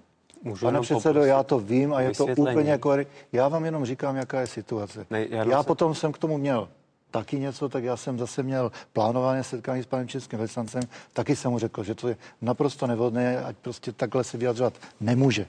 Ale nebyl to oficiální dopis. Ty formulace jsou špatné, ale byl to interní doklad. Promiňte, a když, já, já bych když on, pane na tom, že třeba naše ministerstvo, když, si věci, on... když se dotázal na čínskou stranu, tak v podstatě tam byla zmatená reakce. To vůbec nevěděl nikdo. Počkejte, o, ale, kdy, o ale když já, já vám usnesení, neutrální když informace, usnesení neutrální informace. zahraničního výboru z tohoto týdne je, že žádá zahraniční výbor ministerstvo zahraničních věcí o poskytnutí záznamy z rozhovoru náměstka ministra ano. zahraničí Martina Tlapy ano. a velvyslance Čínské ledové republiky ohledně předmětného sdělení, protože na to narážel Zbyněk Staňura v první hodině otázek, eh, že velvyslanec si na těch slovech trvá. Je na místě požadavek Českého ministerstva zahraničí na eh, čínskou stranu, aby byl stažen čínský velvyslanec? No, Povězte mi jednoznačně. Ne, myslím si, že vždycky je nástrojů víc. A my se bavili, kdybych tady zužil na jednu jedinou možnost, jako je odvolání velvyslance, tak si myslím, že nedělám dobře ani pro český stát. My jako se máme ohradit, máme přínosprávné opatření, je výměna velvyslance to nejlepší, nebo můžeme vymyslet něco lepšího. O tom, bude, o tom se budeme Takže proto byste, ve, proto byste, ve středu, my, my proto byste ne, ve středu nebyl, když Miloš reagovat. Vystrčil navrhne není to jediná, Není to jediná možnost, nevím, jestli zrovna ta nejlepší. Budeme se o tom bavit ve středu. Já se snažím porozumět tomu, co je toto interní sdělení, protože já jsem žil eh, v představě, že interní sdělení se posílá v rámci jedné ano. organizace, ale přeci čínská ambasáda a hrad, ano, byl to... to ještě zatím není jedna organizace. Nebo byť možná už tak, to je. Byť se to tak možná někdy tváří. Já, tak dobře, tak za to si můžu sám. Ne, co, to, znam, co to znamená? Pod, je to, pod, to je nějaký papír, je to který to tam materiál, nějaký report. Nebo... Proba, ne, že by to, Já to nevím. By, ne, že by to mělo na tom hodnocení. A diváci ale, myslím Ale je to fér, když se to řekne, kdyby to byl dopis hlavě státu, tak to by byl sakra problém. To se nesmí stát. Takže to je jenom nějaký papír, který tam mimochodem takhle vytrousili. Nějaký, Tady si to přečtěte. Opravdu bylo to, bylo to neveřejné. V diplomaci je vždy třeba zachovat určitou formy diskrece. Tady se to nestalo, tady ten eh, tady ten doklad unikl na veřejnosti. To, že je nevhodný, o tom pan velvyslanec už ví z více stran. Tak zdá se, že... Nevhodné není, na, že to návrh... uniklo na veřejnost. Nevhodný je tón a obsah, to si ale, řekněme. Ale jo, já souhlasím. Ne, že to naprosto uniklo. Nevhodné, Tady jsme na jedné naprosto lodi. nevhodné formulace. Mně se to dotklo taky. No. Prostě takhle se to psát no nesmí. A, no a tím spíše, tak jste to všechno tak jste to vysvětloval, interní dopis, nevím něco. Ale tak to, to ví, kancelář to prezidenta ví. vlastně odfajkne a řekne v pořádku, měli byste se podle toho vážit. Razítko podatel. No to je úplně, ne, ne, ne. Je k tomu, je k tomu přípis a je k tomu komentář z, z kanceláře prezidenta. Tak pozor, to není, to. to není žádné, to bylo to, bylo to v médiích. A vy, vy počítáte s tím, že Tři nejvyšší ústavní činitelé nemusí Miloše Vystrčila a jeho návrh na odvolání čínského velvyslance podpořit. Slyšel jste stanovisko Radka Vondráčka? Samozřejmě se stát může, ale pokud, pokud pan předseda Vondráček souhlasí s tím, že jsme suverénní a silná země, tak co si ještě máme nechat líbit? Od toho velvyslance, abychom řekli, vyměňte si člověka, který tady dělá jako hroznou politiku v Praze. Co si ještě máme nechat líbit? A jaký těch je? Případů, těch, pří, těch případů je víc, včetně toho, jak rypal do premiéra, eh, pak premiér říkal, že to bylo taky nevhodné, neprofesionální. A teď bychom to mohli protože A on si na těch slovech, na, na tom interním dopisu trvá. Proto ten zahraniční výbor požaduje záznam z jednání, no. protože si ho předvolali na ministerstvo zahraničí a on se neomluvil, nevzal to zpět a řekl, že na všem, co v tom dopise je, tak trvá. Tak co si máme nechat ještě líbit? Navíc zahraniční výbor, jako v každém jiném, má opozice menšinu. To znamená, to musela být zhoda s významnou částí vládních poslanců na tomto poměrně tvrdém usnesení zahraničního výboru. Takže naším společným úkolem i našich ústavních činitelů je, abychom dělali suverénní a sémnou politiku vůči Číně. Tento člověk, který tady zastupuje Čínu, to samozřejmě kazí, dovoluje si moc, a říkám, a už si to podle mého názoru nesmíme nechat lípit. Tak uh, samozřejmě vy budete debatovat, vy budete, tak mi řekněte jinou variantu. Vy říkáte, no ne, já, si myslím, že, já si myslím, že mít jenom jednu jedinou variantu je špatně, že rozhodně bude následovat nějaká diplomatická reakce, nějaká protestní nota. Jo, nějaký a budeme, a, budeme, a budeme chtít, ale konkrétní řešení tohle nebo je řešení víc? A bude tam minister zahraničí u toho jednání? Nebo se bude dělat zahraniční politika uh, paralelní bez ministra zahraničí. Je to setkání pr... čtyř ústavních činitelů. Takže minister nicméně, nicméně standardní no, ale ministr... formát zaužívaný je, že se sejde čtyřka a poté přijde minister obrany zahraničí vnitra. No, a to se uskuteční. To se uskuteční. Za zahraniční politiku odpovídá vláda, takže primárně minister zahraničí. To, že tady máme pět ministrů zahraničí, to není úplně ideální. Že? Které znáte? Já znám jenom Tomáše Petříčka, kterého jsme pouštěli. Minister zahraničí, prezident republiky, premiér, primátor hlavního města Prahy a ještě by se určitě někdo Předseda našel. Senátu, předseda sněmovny, ono by se jich našlo. Přesně tak. Ale, ale opravdu odpovídá vláda, držme se to. Osmička Přesně politických tak. stran hnutí by se v únoru dostala do poslanecké sněmovny. To vyplývá z nejnovějšího volebního modelu Trendy Česka 2020, který pro českou televizi pravidelně vypracovává společnost Kantar.cz. Tady je už výše zmiňovaný volební model. Pokud by se nyní konaly volby, vyhrálo by je hnutí ANO s 31% hlasů. Druzí jsou Piráti 15,5% a na třetím místě ODS, aktuálně 13%. Následují starostové a nezávislí 6,5% a hnutí SPD se stejným ziskem. 5,5% hlasů by získala TOP 09 a sociální demokraté. Na 5% zůstávají lidovci. Těsně pod hranicí vstupu do poslanecké sněmovny se pohybuje KSČM 4,5%. Mimo sněmovnu opět zůstává Trikolora se 3%. Dodejme, že nejnovější sociologické šetření trendy Česka se uskutečnilo mezi 10. až 28. únorem metodou Katy, a to na reprezentativním souboru 12 stovek respondentů. Z nich do volebního modelu vstoupilo 888. Statistická chyba volebního modelu se u jednotlivých politických stran pohybuje v rozmezí plus minus 1 procentního bodu, strana s nízkým ziskem, až ke třem procentním bodům plus minus strana s vysokým ziskem. V únorových datech našli sociologové jen minimum změn. Za zmínku stojí opětovný pokles KSČM pod 5% hranici, nutnou pro vstup do poslanecké sněmovny. Když se podíváme na dlouhodobější data, je vidět, že KSČM klesá zhruba o 1% bod ročně a ti voliči, které za tu dobu postrácela, tak zhruba ze 30% by v tuto chvíli vůbec nepřišli k volbám, 30% přebral hnutí ANO a zbylých 40% ostatní strany SPD, Piráti, ČSSD. Vysvětluje v rozhovoru pro dnešní otázky spoluautor sociologického šetření trendy Česka Pavel Ranocha. Sociologové se ptali také na to, jakou záložní variantu by lidé zvolili, kdyby se nakonec nerozhodli pro první volbu politické strany či hnutí. Zdat vyčetli následující. ODS a Piráti se k sobě v čase poměrně přibližují, respektive přibližují se k sobě jejich voličské skupiny. A když se podíváme na voliče ODS, tak Piráti spolu s TOP 09 jsou právě tou nejčastější záložní variantou pro ně. A do jisté míry se to dá říct i obráceně pro Piráty versus ODS.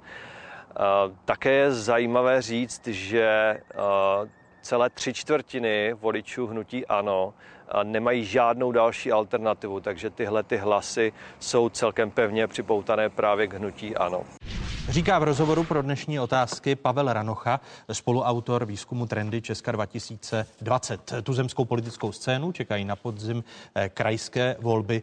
Očekáváte to další eh, zbližování opozice, když se díváme i na to, jak se zbližují vaše voličská jádra pane předsedo Staňuro. Teď myslíte zbližování ve výsledcích nebo? Myslím zbližování v možných koalicích a, a spolupráci jako opozičních stran. Tak eh, určitě ano. Eh, my jsme to nechali na našich eh, krajských představitelích. Budou volby ve 13 krajích a zhruba v polovině, v 6 nebo v 7 největší pravděpodobností půjdeme v nějaké předvolební koalici. Ta není vždycky stejná, ta je různá. V některých krajích půjdeme ze starosty nezávislými, v některých krajích s Topkou, v některých krajích s KDU. Takže si myslím, že ty jednotlivé naše kraje si vyhodnotili, a zvážili plusy a minusy předvolební koalice. Tak zhruba v polovině případů očekávám předvolební koalice. A můžeme to i trošku komentovat, to, co jsme viděli? Ano, velmi stručně. Myslel jsem, že řeknete, se... že průzkum příliš nevěříte. To je nejklasičtější ne, ne, ne, tak reakce prvé, politiků. Samozřejmě, já vždycky říkám, tady máme Olano, jo, tak jsme všichni v České republice experti na uh, slovenskou politiku, protože je týden po volbách a někdy v prosinci, respektive 10. ledna měli 7,7% a kdybychom to viděli dneska, tak bychom řekli, že to patří k těm stranám, které se pohybují těsně nad 5%. Jo? A potom to bylo nakonec těch 25%. Chci říct, že jsme zhruba 19 nebo 20 měsíců před volbami a když se na to podívat dneska, tak kdybych měl mít rychlý komentář, tak hnutí ano, vezmu i průzkumy ostatních agentur, Hnutí ano plus minus 30%, ODS a Piráti plus minus 15%, a všichni ostatní běží o politický život, běží o 5%. U každé té agentury je to jako různé, ale když na to podíváte, takže v té sněmovně může být, pokud by platili dnešní výsledky, tak ve sněmovně mohou být, mohou být tři strany, stejně tak jako sedm nebo osm, což je samozřejmě úplně jiný výsledek pak přepočtu na mandáty. Nicméně uh, pořádný průzkum budou ty krajské volby a senátní volby, bychom nezapomněli.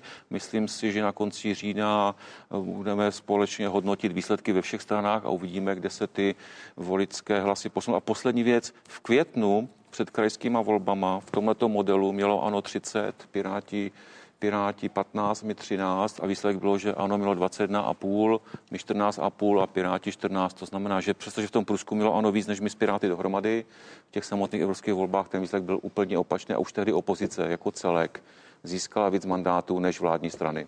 Velmi stručná reakce. Já jsem vás chtěl trošku pobavit. Eh, teď jsme teda v situaci, kdy jsme rok a půl před volbama, takže když jsem se podíval na to, jak to vypadalo rok a půl před volbama, ve kterých se Andrej Babiš dostal do vlády, tak tedy v dubnu 2012 měl pan Babiš 0%, ČSSD měla 37% a KSČM měla 20%. Nakonec tedy z té nuly eh, mělo ano 18,6%. Takže ta situace se samozřejmě do voleb může velmi změnit a voliči budou, eh, jakmile přijdou, přijde kampaň a tak dále, tak eh, se přitáhne jejich pozornost k tomu, co ty politické strany tam ty čtyři roky dělali podívají se na, té výsledky, na ty výsledky. Myslím si, že teď to voliči úplně tolik neřeší. No, otázkou je, eh, jestli to řešíte vy politici, když se podíváme i na vaše vzájemné půdky, nejen v poslanecké sněmovně, ale i na celoevropské úrovni. Eh, Andrej Babiš eh, si vyměnil pár ostrých slov s některými českými europoslanci, konkrétně z hnutí Piráti a za KDU ČSL. Premiér se opřel do europoslanců, kteří přijeli v rámci delegace Evropského parlamentu, která v České republice zjišťovala fakta o údajném střetu zájmu Andreje Babiše. A Andrej Babiš eh, se dostal do sporu s europoslankyní předsedkyní výboru pro rozpočtovou kontrolu Monikou Holmajerovou. No určitě pan Zdechovský a pan Peksa jsou zráci. Jsou český poslanci, kteří by měli bojovat za české zájmy. We, we, we got the impression that this system to detect, to avoid, to prevent is not really working. Ta paní je totálně pomatená, protože ona nechápe, jak fungují dotace, jak se přidělejí. But in a democracy, in, in a state of rule of law, you are not talking about traitors. One of our colleagues is at the moment under police protection of 24 hours. Tak jsem se omlouval eh, pán, pánu Zdechovskému a Pexovi, že nejsou vlastní zrádci, ale jsou to udavači. No. A za to se určitě neomluvím. Kam ještě budete jako hnutí ANO přitvrzovat, když eh, nazývá české europoslance ministerský předseda udavači? Mrzí mě, že teda už na mě nepřišla řada s těmi průzkumy, tak snad příště chápu, že nás tlačí čas. Uh, nejzajímavější bylo vyjádření pana předsedy Bartoše, který říká, že jak může říkat a používat slovo vlastihráci, když upozorní jenom na zlodějiny pana, uh, pana předsedy. Uh, Já si myslím, že to výrazivo, já ho nepoužívám, používat ho nebudu. Že to uh, jsou udavači? Rozhodně si myslím, že by se neměly používat výrazy, které vlastně se vyskytují v trestním zákonníku, jako je zloděj, podvodník. Ale jsme z toho svědky opakovaně, když se projednávaly například dluhopisy, ze kterých vlastně pak nebylo vůbec nic, neznamená nějakou aspoň, aspoň náznak omluvy. Prostě ten, to výrazivo a ten politický konflikt se stále stupňuje. Každý, kdo použije nějaký takový výraz, tak má šanci, že se dostane hmm. do titulku. Pane předsedo, eh, ale já nevím, je to, je to, je to realita promiňte, dnešní této, dnu. V této situaci s tím začal Andrej Babiš, když se podíváme na počátek, protože označil eh, dobře, předsedkyni kontrolního dobře, výboru ale za pomatenou. Eh, to už a... se snad doufám také vysvětlilo. Prostě, no to se nevysvětlilo, na těch slovech si trvá. On řekl, pamatuju, že jsem se zmatená, použil špatný výraz, říká, nerozumí dotacím. On tam nekomentoval její eh, duševní stav. Já si myslím, že se to eh, i z kontextu pozná, že se jednalo o nějakou politickou výměnu názoru. Pan Zdechovský s panem Pexou si tady přijeli na nějakou on, politickou misi. Takže ne, neumí setkali česky, se, setkali se s novináři, se kterými se potkat chtěli. Ano, bylo to ve smyslu zmatená, že nerozumí dotacím pomatená, znamená nějaký snad psychický stav. To nikdy neřekl. Ani Andrej to, řekl pomatená. Já jsem si telefon... Babiš řekl pomatená. Pomatená říká, myslel ve smyslu zmatená, já jsem s ním telefonoval, zeptejte se ho na to osobně. A vlastně zrát si myslel ve smyslu političtí protivníci. To se myslel, teď udávač, že, že si řeší udávač. svoje problémy politické, naší domácí scény. Určitě, já myslím, že pokud rozhodně tím, rozhodně tím nikomu nepomáhají a nemyslím si, nemyslím si, že já si to prostě neumím představit u jiného národa. Který je opravdu jsme my. Zjevně, zjevně přepracovaný pan premiér Některé věci bychom si opravdu měli to. Eh, řešit doma a používá a dělat, dělat tady dopředu s tím Andrejem Babišem, který do sněmovny a řekne, sedí tady mezi vámi pět zlodějů na mikrofon. Prosím vás, hlavním českým no, se zájmem o tom, kdo to začal, tak pro daňové poplatníky je chránit jejich peníze. Já jsem třeba narazil na to, aby jsme aby se nám nestávalo to, etický kodex. Jakože... Narazil jsem na naprostý nezájem.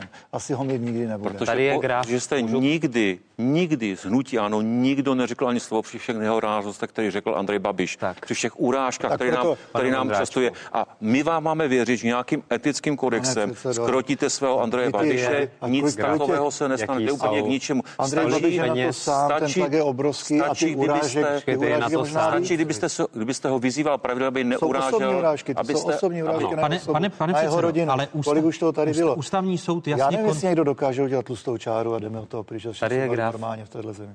Tady je graf. Pan premiér Babiš, po tom, co vstoupil do politiky v roce 2011, tak jeho peníze, který dostává z dotací, vzrostly na trojnásobek a celkem už takhle vyinkasoval no, od České republiky 6,64 miliard pane korun. Rozeberte si Takže 6 jo, miliard korun. Tohle jsou data z výročních zpráv Agrofertu. Za prvé. Ano, roste koncern, koncern, koncernu se daří tento Agrofertu. koncern v tuto chvíli je ale... ve svěřenském fondu. Já nechápu smysl této debaty. Za druhé, jestli tam dochází k růstu, sám dobře víte nejlíp, že o ty dotace se žádá s nějakým odstupem a byl tam nějaký náběh a doběh. Pane předsedo, o čem se tady, náběh tady byl výborný. No. Myslím, že 2 miliardy ročně. Nemůžete, páni předsedové, s dovolením. zpátky tam, kde jsme byli. Může... Úplně zbytečná debata. Uh, No není to úplně to zbytečná debata. Jestliže Evropský Ale parlament říká, nekontrolujte. vám tak. jako občanů České republiky přijde správné, aby Česká republika kvůli střetu zájmu premiéra měla vůči sobě přijímaná usnesení Evropského parlamentu. Ale kdo což... je tam iniciuje, to jsou naši to jsou Češi, s tím nepřichází. Ale jich tam 21 těch Tak Čechů. se to přeneslo do... A kde to skončí? Říkám, že škodí nám, v konečném celku Víte, paní je z Německa. Víte, paní je z no, Německa. Ano, ale je z výbo... Však... Takže, Já myslím, že máte a ona mluvila s šéf, kdo navrhoval program, kdo nav... proč se sešli jenom s Pane předsedo, nestálo by za to. říct, že německá CSU Prosím vás, nechci z nic říct. Německá CSU. Ne, neinter, neinterpretujte no tak, mě, já vím, co tak říkám. Nepouži- no tak ale já vám vůbec nerozumím.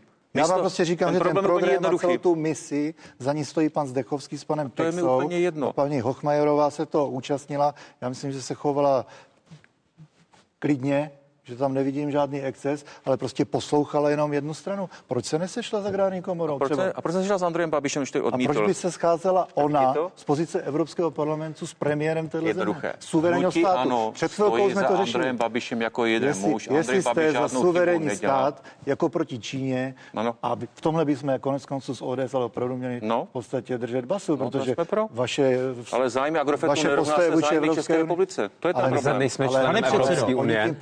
Celou Českou republiku. Andrej to Babiš, není jenom... Andrej Babiš to Andrej Babiš by možná neměl ty problémy kdyby tam neroz, nerozbil špicem kandidát no, ale to je, to je, svoje názory. Ale Andrej, Andrej Babiš by neměl to asi pohádka, ty problémy. fakt. A na tom se shoduje Evropský parlament jako celek a uvidíme to příští týden v tom usnesení, pokud by vyřešil svůj střed zájmu. Přesně tak. Eh, střed zájmu, který a existenci toho zákona Dobře. potvrdil i ústavní jak ho, soud. Jak ho chcete vyřešit, pane Moravče? No, podle zákona má dvě možnosti. Jak? Buď nebude chodit koncern, který tak rozsah, jak by byl váš koncern, jste tak radoval. Ne, Buď nebude chodit koncern chvíli... pro sta- veřejné peníze, to je jedno řešení a všechno funguje, anebo se ho Andrej Babiš zbaví, to je druhé řešení. tuto chvíli, ale ten koncern je ve svěřenském fondu, je to v souladu s českým pozitivním právem. Který ovládají jeho právníci a jeho příbuzný. Proč by v rámci transparenci chápete není. Takže a to je to, co jsem říkal. to udělejme tak, ať to je důkladný. Já souhlasím podpoříte já jsem teda. to dělal, já jsem to říkal, už se přijímal Lex Babi, že to je špatně. Za prvé, že to kvůli jednomu člověku. A, a za druhé, že tam není řešení. To ústavní soud. Tak já to nemá. předložím. Já to předložím. Já předložím návrh zákona, který zavede řešení. Bude to jednoznačně. Nebude moc vlastnit Agrofert a bude tam povinnost tu firmu prodat, pokud tam dojde k souběhu. Ve slovenském registru konečně uživatelů výhod je napsané inženýr Andrej Babiš. Prosím to jsou... Necháte mi domluvit? Nenechám, protože vy mluvíte o směrnici pro praní špinavých peněz, to nemá se střetem zájmu nic společného. Já mluvím, je nic. že se Andrej Babiš veřejně přiznal úředně, že je konečným beneficientem, to znamená příjemcem výhod z koncernu Agrofert. Je to černá bílá, my jsme to nechali ověřit na Slovensku notáři. Za prvé. Za druhé. si čest třeba. Zjistil jsem, že máme novou pomoc podnikatelům, že privátní firma něco pošle na úřad vlády, svoji obchodní nabídku a zdarma jim to nějaký státní úředník uh, uh, posoudí a řekne, co mají dělat. Tak zatím to už jenom Agrofert, to je škoda. Myslím, že bychom měli vyzvat i vy, pane přece, všechny podnikatele, aby poslali své obchodní nabídky na úřad vlády, že Andrej Babiš zařídí, že nějaký, Jak? nějaký ministerský úředník to posoudí a pošle zpátky. Jak je a... možné tento konflikt vyřešit? Protože Ma. racionálně se ptám, příští týden s největší pravděpodobností opět bude přijato no. usnesení Evropského parlamentu proti premiérovi České Stačí, aby premiér dodržoval český zákon. To znamená, buď aby Agrofert nechodil pro veřejné peníze, nebo aby ho prodal. Tak to je jednoduché. On Přesně si může tak. vybrat. A tohle to my předložíme, aby se to zaktualizovalo. Návrh zákona, tam, který udělá přesně to, co pan a, Vondráček požaduje, důsled, aby bylo důsledně zachován ten princip. Ústavnosti, ano. proporcionality, prošel. Děkuji. Má to 90 stran, budu to číst teďka po cestě v autě, jak pojedu odsud. To je jedna věc. Ale druhá věc, kdybyste chtěli opravdu do zákona dát, že člověk, který chce do politiky, tak musí prodat, co má, tak to ne, už by testem politi- proporcionality rozhodně neprošlo. Ale to není žádná pravda. Řekli jsme, že když vláda vyzní... No to jste řekl před chvilkou, ne, ať to ne, prodá. žádný dotace, nevím, nebo ať prodá firmu. No jasně, když bude chodit pro dotace, tak on nemůže vlastnit. A takový, a, tohle, a takový návrh zákona vy předložíte teď? Já už, ano, já to předložím. To už platí. To no, přece platí. Tam není to, že musí prodat tu firmu. No to nemusí. Ale musí když se podíváte na to, až si budete číst ten nález v autě, tak tam právě ústavní soud tam o tom píše, že pokud je tam jaksi tahle ta možnost, že to patří k demokratickým ústavám, že si musí politik vybrat. A když se, když se podíváte do prvorepublikové ústavy, tak tam to taky bylo, že nesmí, že nesmí nikdo řídit firmu a současně no, být premiérem. Tam se tedy na kroky, eh, které budou učiněny po příštím týdnu. Vy říkáte, že Andrej Babiš eh, nevyhoví případnému usnesení Evropskému parlamentu. Co, co bude v tom usnesení? Uvidíme. Já myslím, že se to týká nějakých těch Uh, že, že, má, že má střed zájmu. Ne, ne. Ano. A to, že vláda odmítá dát zprávu o to, tuto chvíli tu zprávu, která po, byla přeložena do češtiny a odmítá ji dát kdy máme výboru, podanou žalobu k Evropskému soudu, kdy se k tomu konečně může autoritativně někdo vyjádřit a vyložit ten zákon, Evropský parlament nám nemá co vykládat české zákony. Ale vy máte Bude se tedy sněmovnu proti spolu. vládě, pane předsedo. Vy máte hájit sněmovnu. A tak děkuji, protože české, já, základní, já hájím Českou základní republiku. informace tak. o tom. Dneska První host dnešních otázek. Předseda poslanecké sněmovny Radek Vondráček, předseda poslaneckého klubu ODS Zbigněk Staňura a předseda poslaneckého klubu Pirátů Jakub Michálek. Děkuji vám, pánové, za tuto diskuzi a těším se na další. Děkuji za pozvání. Hromadné žaloby způsob, jakým se mohou lidé bránit proti takzvaným šmejdům všeho druhu. Protože hromadná žaloba má větší sílu, než když se ozve jednotlivec. V Česku zatím hromadné žaloby v pravém slova smyslu podávat nelze. Pár let se o nich jen mluví a vláda je slibuje, protože slibem nezarmoutíš.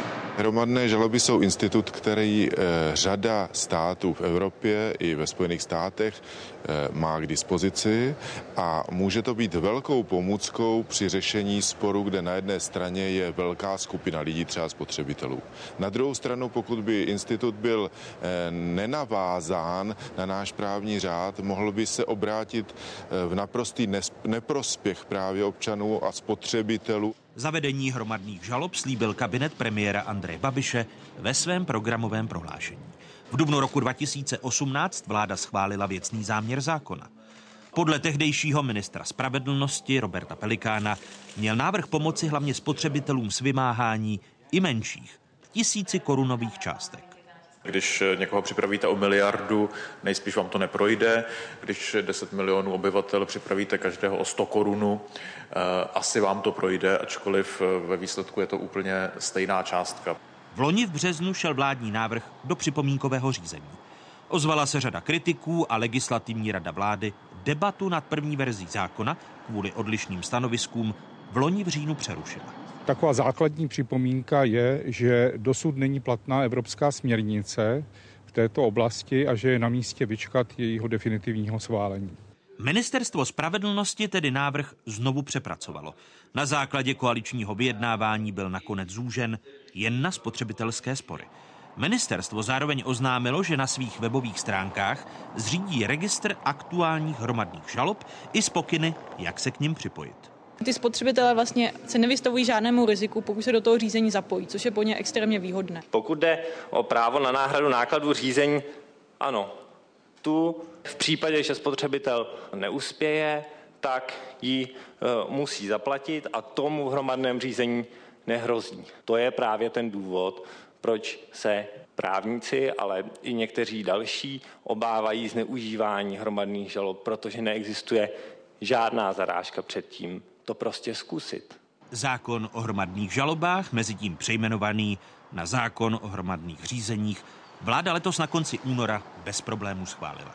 Podle poslance Pirátů Martina Jiránka je ovšem nyní, citujme, vykostěný na dřeň. Ministrně spravedlnosti Marie Benešová si od nové úpravy přesto hodně slibuje. Ušetří se s tím spousta času, odbřemení se soudům a bude to i pro ty, kdo žalují, levnější. Soudcovská unie je však ohledně úlevy pro soudy zdrženlivá. Neví, podle jakých podkladů ministerstvo k tomuto závěru došlo. Hromadné žaloby je možné podávat ve většině evropských států, přičemž eh, nároky se týkají nejen těch, které vzniknou spotřebitelům nekalým či protiprávním jednáním podnikatelů, ale je možné jimi vznést i nároky vzešlé z porušení práva životního prostředí nebo pracovně právních vztahů. Dalšími hosty dnešních otázek jsou člen sněmovního hospodářského výboru a především předseda podvýboru pro ochranu spotřebitele Patrik Nacher. Vítejte dneska nedělní odpoledne. Vítám vedoucího dluhové poradenství organizace Člověk v tísni Daniela Huleho. Hezký dobrý den. Hezký den. A mé pozvání přijal i člen legislativní rady vlády, akademik z Ústavu státu a práva, advokát eh, Bohumil Havel. I vám přeji hezký dobrý den. Začnu u vás, pane poslanče, protože vy jste to byl, kdo prosadil zákon o hromadných žalobách, respektive eh, větu o zákonu o hromadných žalobách do programového prohlášení vlády. Eh, jak se vám líbí ten zákon, který vzešel z vlády? No tak půl na půl. Jo. Na jedné straně se dá do jisté míry souhlasit, že to je vykoštěné až úplně na dřeň, protože když se podíváme na to porovnání s ostatními zeměmi, tak my jsme až 22. země v pořadí, která má ten institut hromadných žalob jakkoliv u nás to postavení těch spotřebitelů je zdaleka nejhorší, široko daleko. To i na tom Slovensku třeba jsou soudní poplatky promíjeny při, při těch eh, spotřebitelských sporech. Takže eh, to, jak se to postupně zúžovalo, jak to trvalo dva roky, eh, v jaké podobě to je, to, že se to týká jen těch spotřebitelských sporů, tak si myslím, že už dál se prostě to kostit nedá. Na druhé straně já... Co tam budete chtít tedy vrátit z toho, když mluvíte, že jde o vykoštěnou verzi? No, budu se chtít zamyslet nad tím, jestli skutečně to má se týkat jenom těch spotřebitelských sporů, jestli, se, jestli tam se nezamyslet třeba u té ochrany životního prostředí, to mně přijde, že to nějakou logiku má e, ne, nezaznamenal jsem jediný případ v Evropě, že by došlo k nějakému zneužití a k nějaké šikanozní žalobě. Na druhé straně musím zase přiznat férově, že jsem od začátku zastáncem toho institutu opt-in, to znamená, aby ti lidé se aktivně do toho přihlásili, protože jsem si myslím jediný poslanec z těch 200, který se účastnil takového sporu, který by měl ty prvky té hromadnosti, ale bohužel šlo o individuální spory ve věci vrácení bankovních poplatků, tak vím, že když eh, že potřebujete toho aktivního klienta, že, že, že není možné prostě sedět doma na kavalce, teď čekat, kde jsem přihlášen v různých v různých jiných sporech a čekáme, jak to dopadne. Na druhé straně musím přiznat, že ze zahraničí ta zkušenost ukazuje, že u těch bagatelních částek, u těch, řekněme, robotických chyb, Eh, tak ten opt-out do určité výše, opravdu bagatelní částky v Evropě, jsou, eh, ta hranice je 100 euro, tak se může ukazovat jako smysluplná za určitých okolností. Říkám, když jde o nějakou robotickou chybu, kde, kde něco naúčtuje, já teďka nebudu jmenovat, ale jsou nějaké konkrétní příklady, kde vám třeba někdo automaticky zatrhne, když si kupujete v nějakém e-shopu, že to je automaticky pojištěné, navíc vy to ani nechcete a tohle ten automatický, to, to, to pojištění se třeba týká tisíců klientů a zaznamená to jenom pár z nich. Takže jsou některé ty robotické chyby, kde by to opt-out e, smysl mít mělo a proto třeba, třeba z tohohle z toho úhlu pohledu si myslím, že to je nastavené dobře. To znamená, hlavní základna je opt-in a ten opt-out je jakoby vedlejším prvkem. Ale rozšíření budete chtít především na otázky životního prostředí. Přemýšlím a... o tom, jestli tu, ta ochrana toho, toho životní prostředí, jestli to zúžení jenom na ty spotřebitelské spory, jestli, jestli je to dobře. Eh, chci se podívat, jak je tam přesně popsáno i ten způsob financování, aby jsme to nevykostili do té míry, jako to je třeba v Polsku, kde prostě se těm spotřebitelským organizacím vůbec nevyplatí do toho sporu jít, nebo to trvá hrozně dlouho. Myslím si, že těch pojistek, které tam jsou, na které si kritici stěžovali, šikanózní žaloby a všechno, tak jich je tam dostatek. Eh, a teď je jenom o to, aby ty spotřebitelské organizace, a tam si dovedu klidně představit to zpřísnění, že to třeba bude spotřebitelská organizace, která právě má ve své hlavní činnosti ochranu spotřebitele, která třeba řeší, sepisuje insolvenční návrhy, teďka koukám na kolegu, který, který to řeší, eh, která třeba je na tom trhu pět let a déle, já s tím problém nemám právě, aby to nemohl dělat kde kdo. Jo? Ale na druhé straně eh, ta kritika, která se na to snesla, že, že to právě může dělat eh, každý, eh, že 0 až 25% odměny, kterou, o které rozhodne soud, že to je příliš a tak dále, tak to mi právě přijde to postupné vykošťování, když už ne v tom návrhu, tak v té atmosféře. A tomu my se ještě, musím my se ještě k tomu dostaneme, protože to se týkalo i toho dlouhého projednávání v legislativní radě vlády.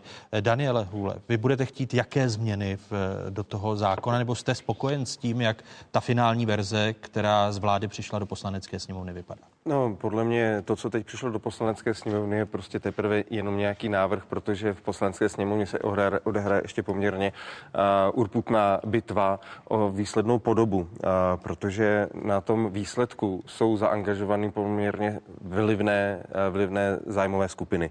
Uh, Které? No, zastupující primárně velké podnikatele.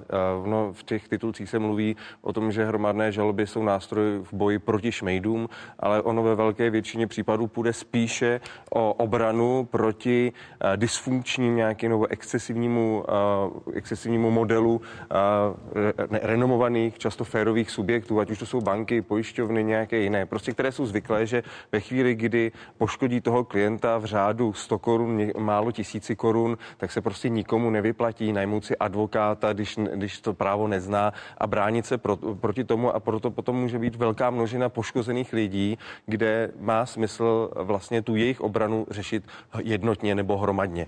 A z mého pohledu zatím ta diskuze je často vedena v rukavičkách a ze strany zástupců těchto zájmových skupin spíše to je vedena ta diskuze s cílem, aby to bylo smysluplné, férové a podobně, ale já zatím trochu spatřuji, že ty kroky jednotlivé, které se navrhují, tak postupně vedou k tomu, že tady nebude takřka nikdo, kdo by ty hromadné žaloby nakonec podával. To znamená, Budeme mít tedy zákon o hromadných řízení, ale nebude využívat. Ano, přesně tak. Myslím si, že to je riziko, které tady naprosto vážně je.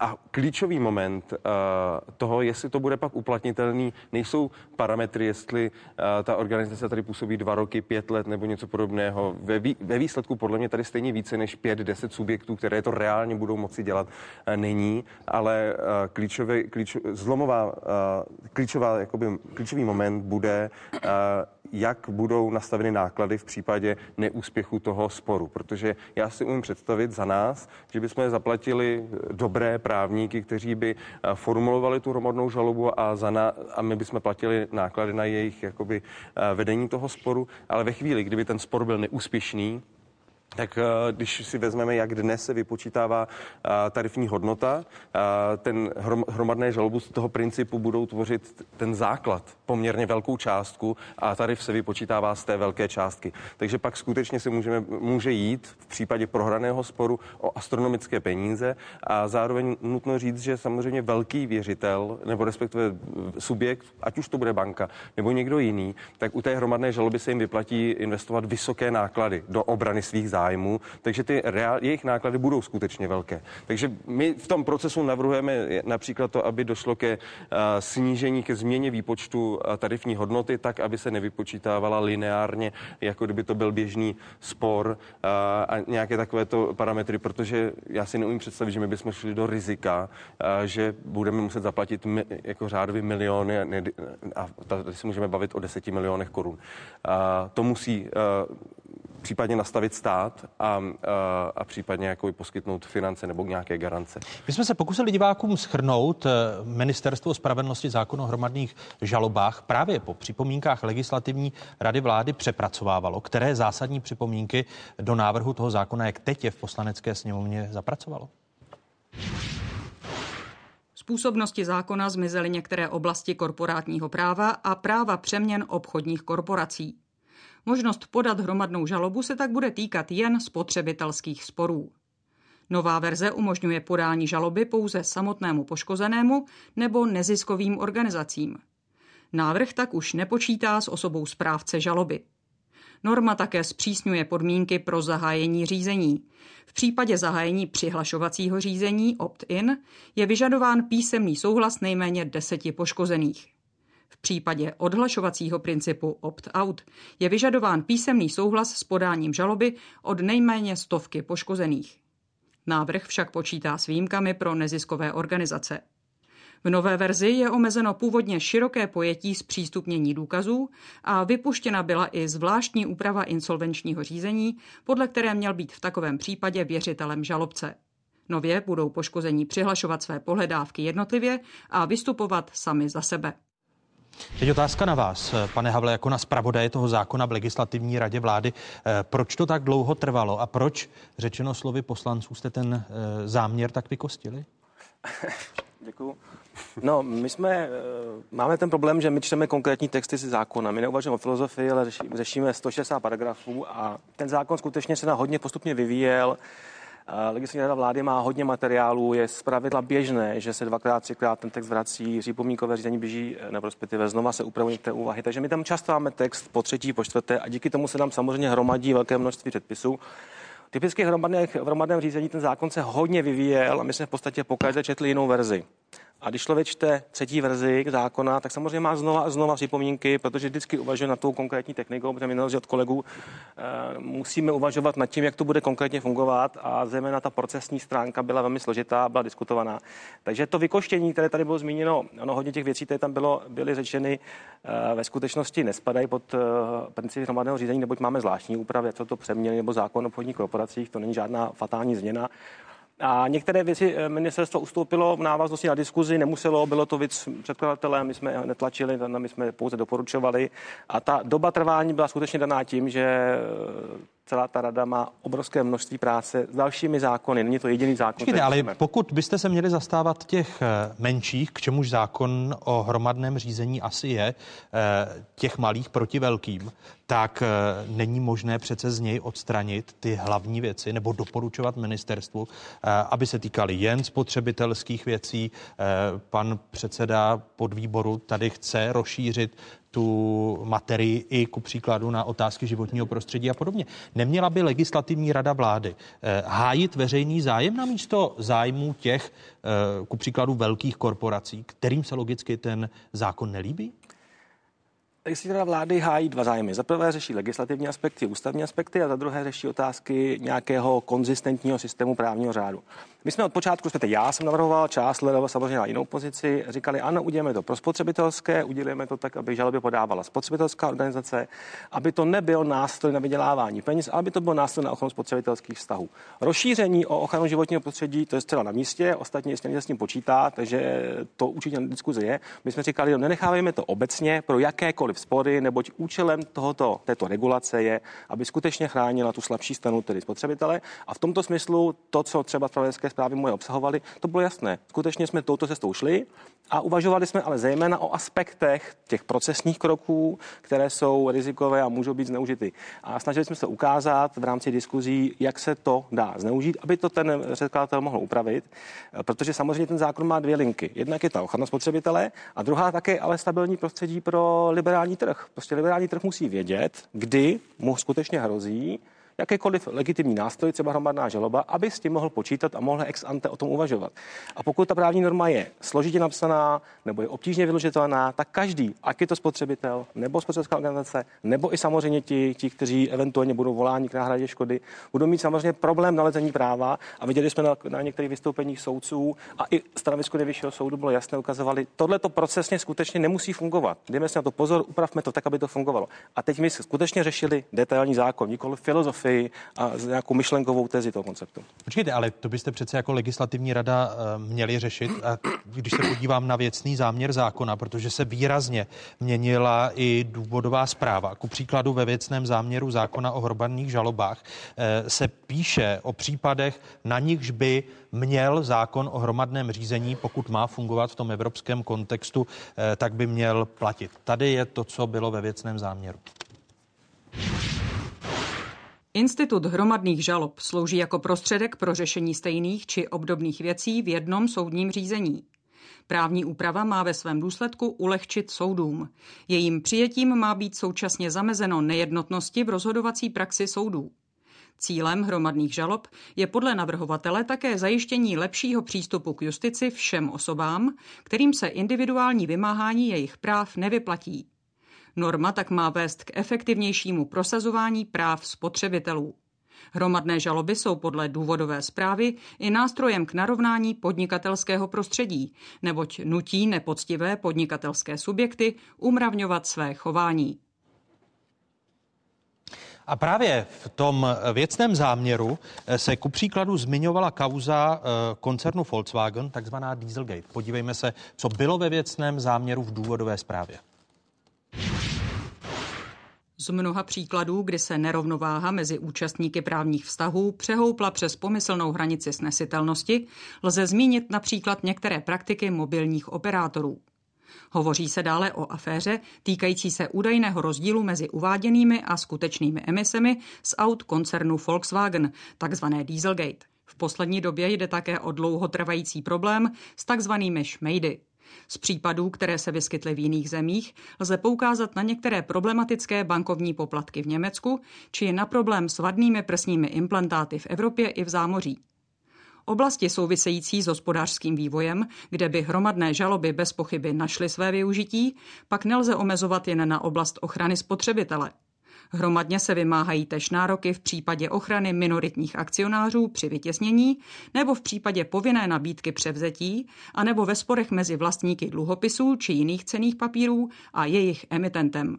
Tato argumentace se už v samotném paragrafovaném znění v důvodové zprávě neobjevuje, stejně jako pasáže, které by posílily roli spotřebitelů proti těm velkým koncernům, jako je Volkswagen při Dieselgate či bankovní poplatky, respektive eh, paragrafy, které se týkají právě bank a, a jejich chování. Nakolik to, pane Havle, může souviset s tím, že právě část členů legislativní rady vlády zastupuje ve své advokátní praxi nebo spolupracuje s advokátními kancelářemi, včetně vás, eh, s firmami, jako je Škoda Auto, jako je bankovní sektor?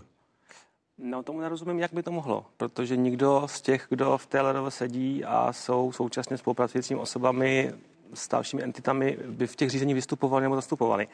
Já už jsem se tomu vyjadřoval i písemně v návaznosti na vaši otázku. A ta spolupráce typicky mezi mnou a kanceláří, která uh, vystupuje v kauze Diesel, je, je, je, je spolupráce obecná, odborná. Já se vyjadřuji k nějakým konkrétním odborným otázkám, neskoumám jejich kauzy, nezastupuji v těch kauzách, nejsem advokát té společnosti, nejsem společník té společnosti. Ale podle, a... podle eh, jednacího řádu legislativní rady vlády byste měli nahrašovat možné riziko střetu zájmu. Proto se ptám, jestli není jasná a dokazatelná pochybnost veřejnosti, že když z toho věcného záměru zákona o hromadných žalobách zmizí některé pasáže eh,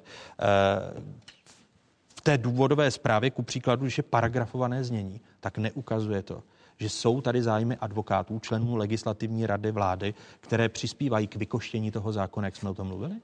Ten konflikt zájmu, co máme hlásit, se samozřejmě stýká situace, kdy máme nějaký vztah k tomu projednámu zákonu.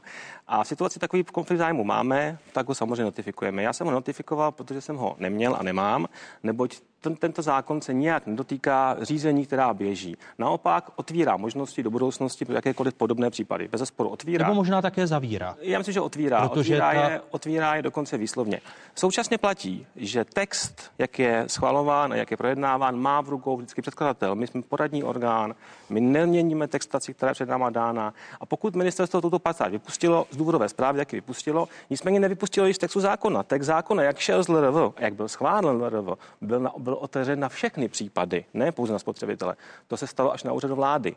Samotná LRV k tomu připomínky měla, nakonec ale byla schválena verze, která skutečně měla v, té, v, té, v tom pravidle, jaké spory budou řešeny, neomezenou eh, formulaci, tedy všechny spory. Ta změna se nastala až mimo LRV. Tudíž ta Ale diskuze, po připomínkách po LRV ale eh, bez, bez, eh, na místě samém nám i řekli, že z toho neustoupí a my jsme řekli, dobře, je to věcná otázka, z toho neustupujte, je to vaše věc.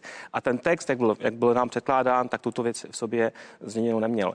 Navíc Rada má 20 členů, jeden člověk nedokáže nikdy nic a popravdě v této agendě já, jakožto zpravodaj jsem byl v menšině a bylo to i vidět na tom, že ten text byl schválen. Ačkoliv já jsem doporučoval některé změny, které se ne, ne, ne, Ale v rámci advokátní kanceláře PRK Partners na tom závěrečném jednání bylo nakonec de facto pět zástupců, protože tři členové LRV eh, spolupracují stejně jako vy s PRK Partners eh, na tom jednání k zákonu o hromadných žalobách, respektive řízení, byl místo předseda advokátní komory, který je partnerem PRK Partners a ještě byl přizván za advokátní komoru pan Sila, který je také z PRK Partners.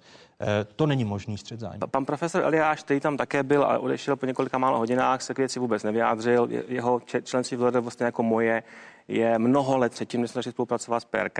Pan doktor Bezouška rovněž eh, spolupracující osoba s PRK také si zákon nevyjadřoval, odešel. Byl jsem já jediný, kdo se k němu vyjadřoval. Eh, pan místopředseda Čaku Němec nebyl přítomen, byl přítomen pouze zástupce Čaku. Zástupce Čaku byl pan kolega Sila a jestli se nepletu, tak stanovisko Čaku bylo, že skutečně prezentoval stanovisko Čaku, nikoli, prezent, ne, nikoli stanovisko své. A stanovisko Čaku je jedno z těch mnoha stanovisek, které my jsme jako zpravodajové viděli. Viděli jsme stanoviska různých organizací a jedno z nich bylo stanovisko Čaku. A stanovisko Čaku věcně bylo ve skutečnosti pouze technické. Oni Takže zájmy samém... advokátů, kteří zastupují velké korporace typu Škody Auto nebo e, bank, se podle vás neprojevily na tom, že poslanci mluví teď o tom zákonu jako o vykoštěném? Nemohli se ani projevit, protože jednotlivec nedokáže změnit text, který nemá v rukou. My jsme poradní orgán, my neměníme textaci, která je předložena.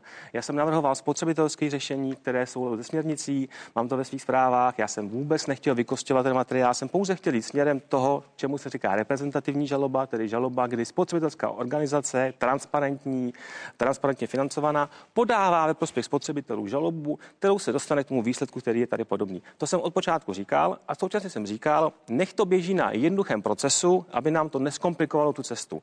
Vztahy, které jsou v oblasti obchodního práva, máme řešeny zvláštní předpisy, na to nepotřebujeme hromadné žaloby, na to byla i diskuze širšího, eh, širšího pléna a to se uznalo.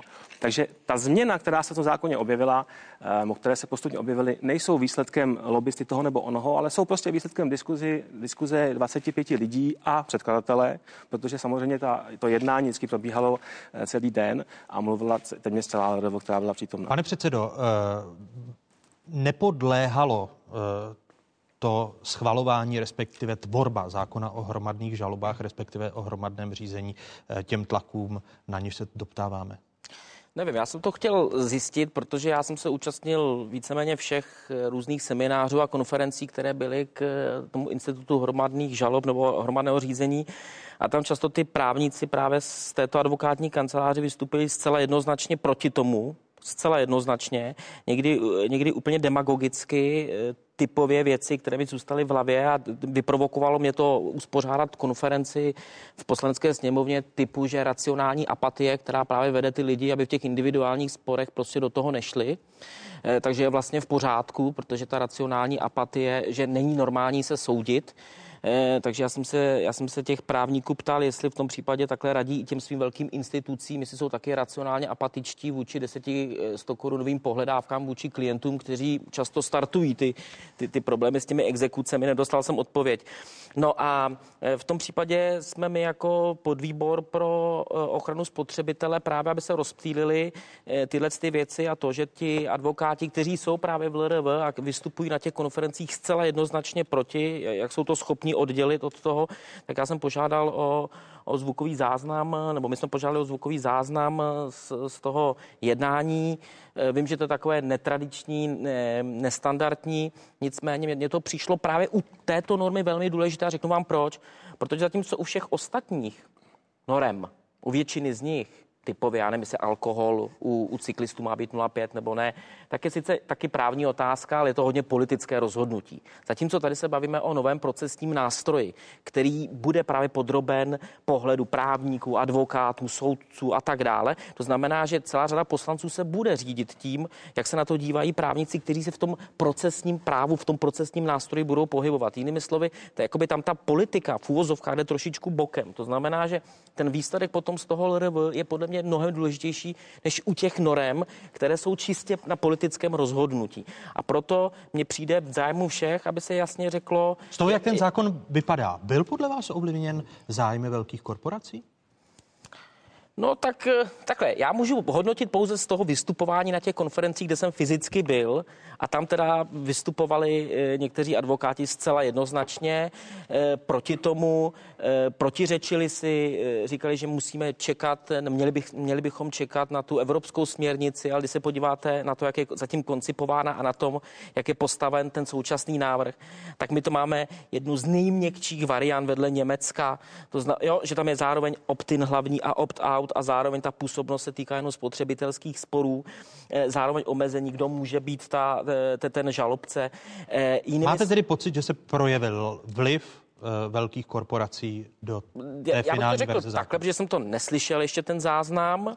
Eh, a jako bylo mi nabídnuto, byť bylo odmítnuto poslání toho zvukového záznamu, ale ať si dojdu na LRV na sekretariát to poslechnout přímo na místě, tak až budu mít čas, prý to je 12 hodin 22 minut, to jste to tam projednávali, tak já si to poslechnu. Tak já zatím z toho, co jako vnější pozorovatel, tak si kladu skutečně jako otázky, jak je možné, že věc, která zrovna v České republice, kde, kde to postavení těch spotřebitelů před, před tím eh, soudem je skutečně v mnohem horší pozici než u všech ostatních ostatních zemí, kde, jak to, že zrovna my s tím tady máme takový problém. Proč my nemůžeme jít tou cestou jako 21 zemí před náma? Proč my furt něco vymýšlíme, změkčujeme, vymlouváme se na nějaký šikanózní žaloby v Evropě? Já jsem nezaznamenal ani jednu, dejte mi jediný příklad toho, kde do, došlo k šikanózní žalobě, eh, nějaký strašení americkým systémem, že zavřu kočku do, do, do toho do mikrovlnky a pak, pak z toho budou hromadné žaloby. To je úplně nepochopení, eh, nepochopení toho opt out, eh, to tady nikdo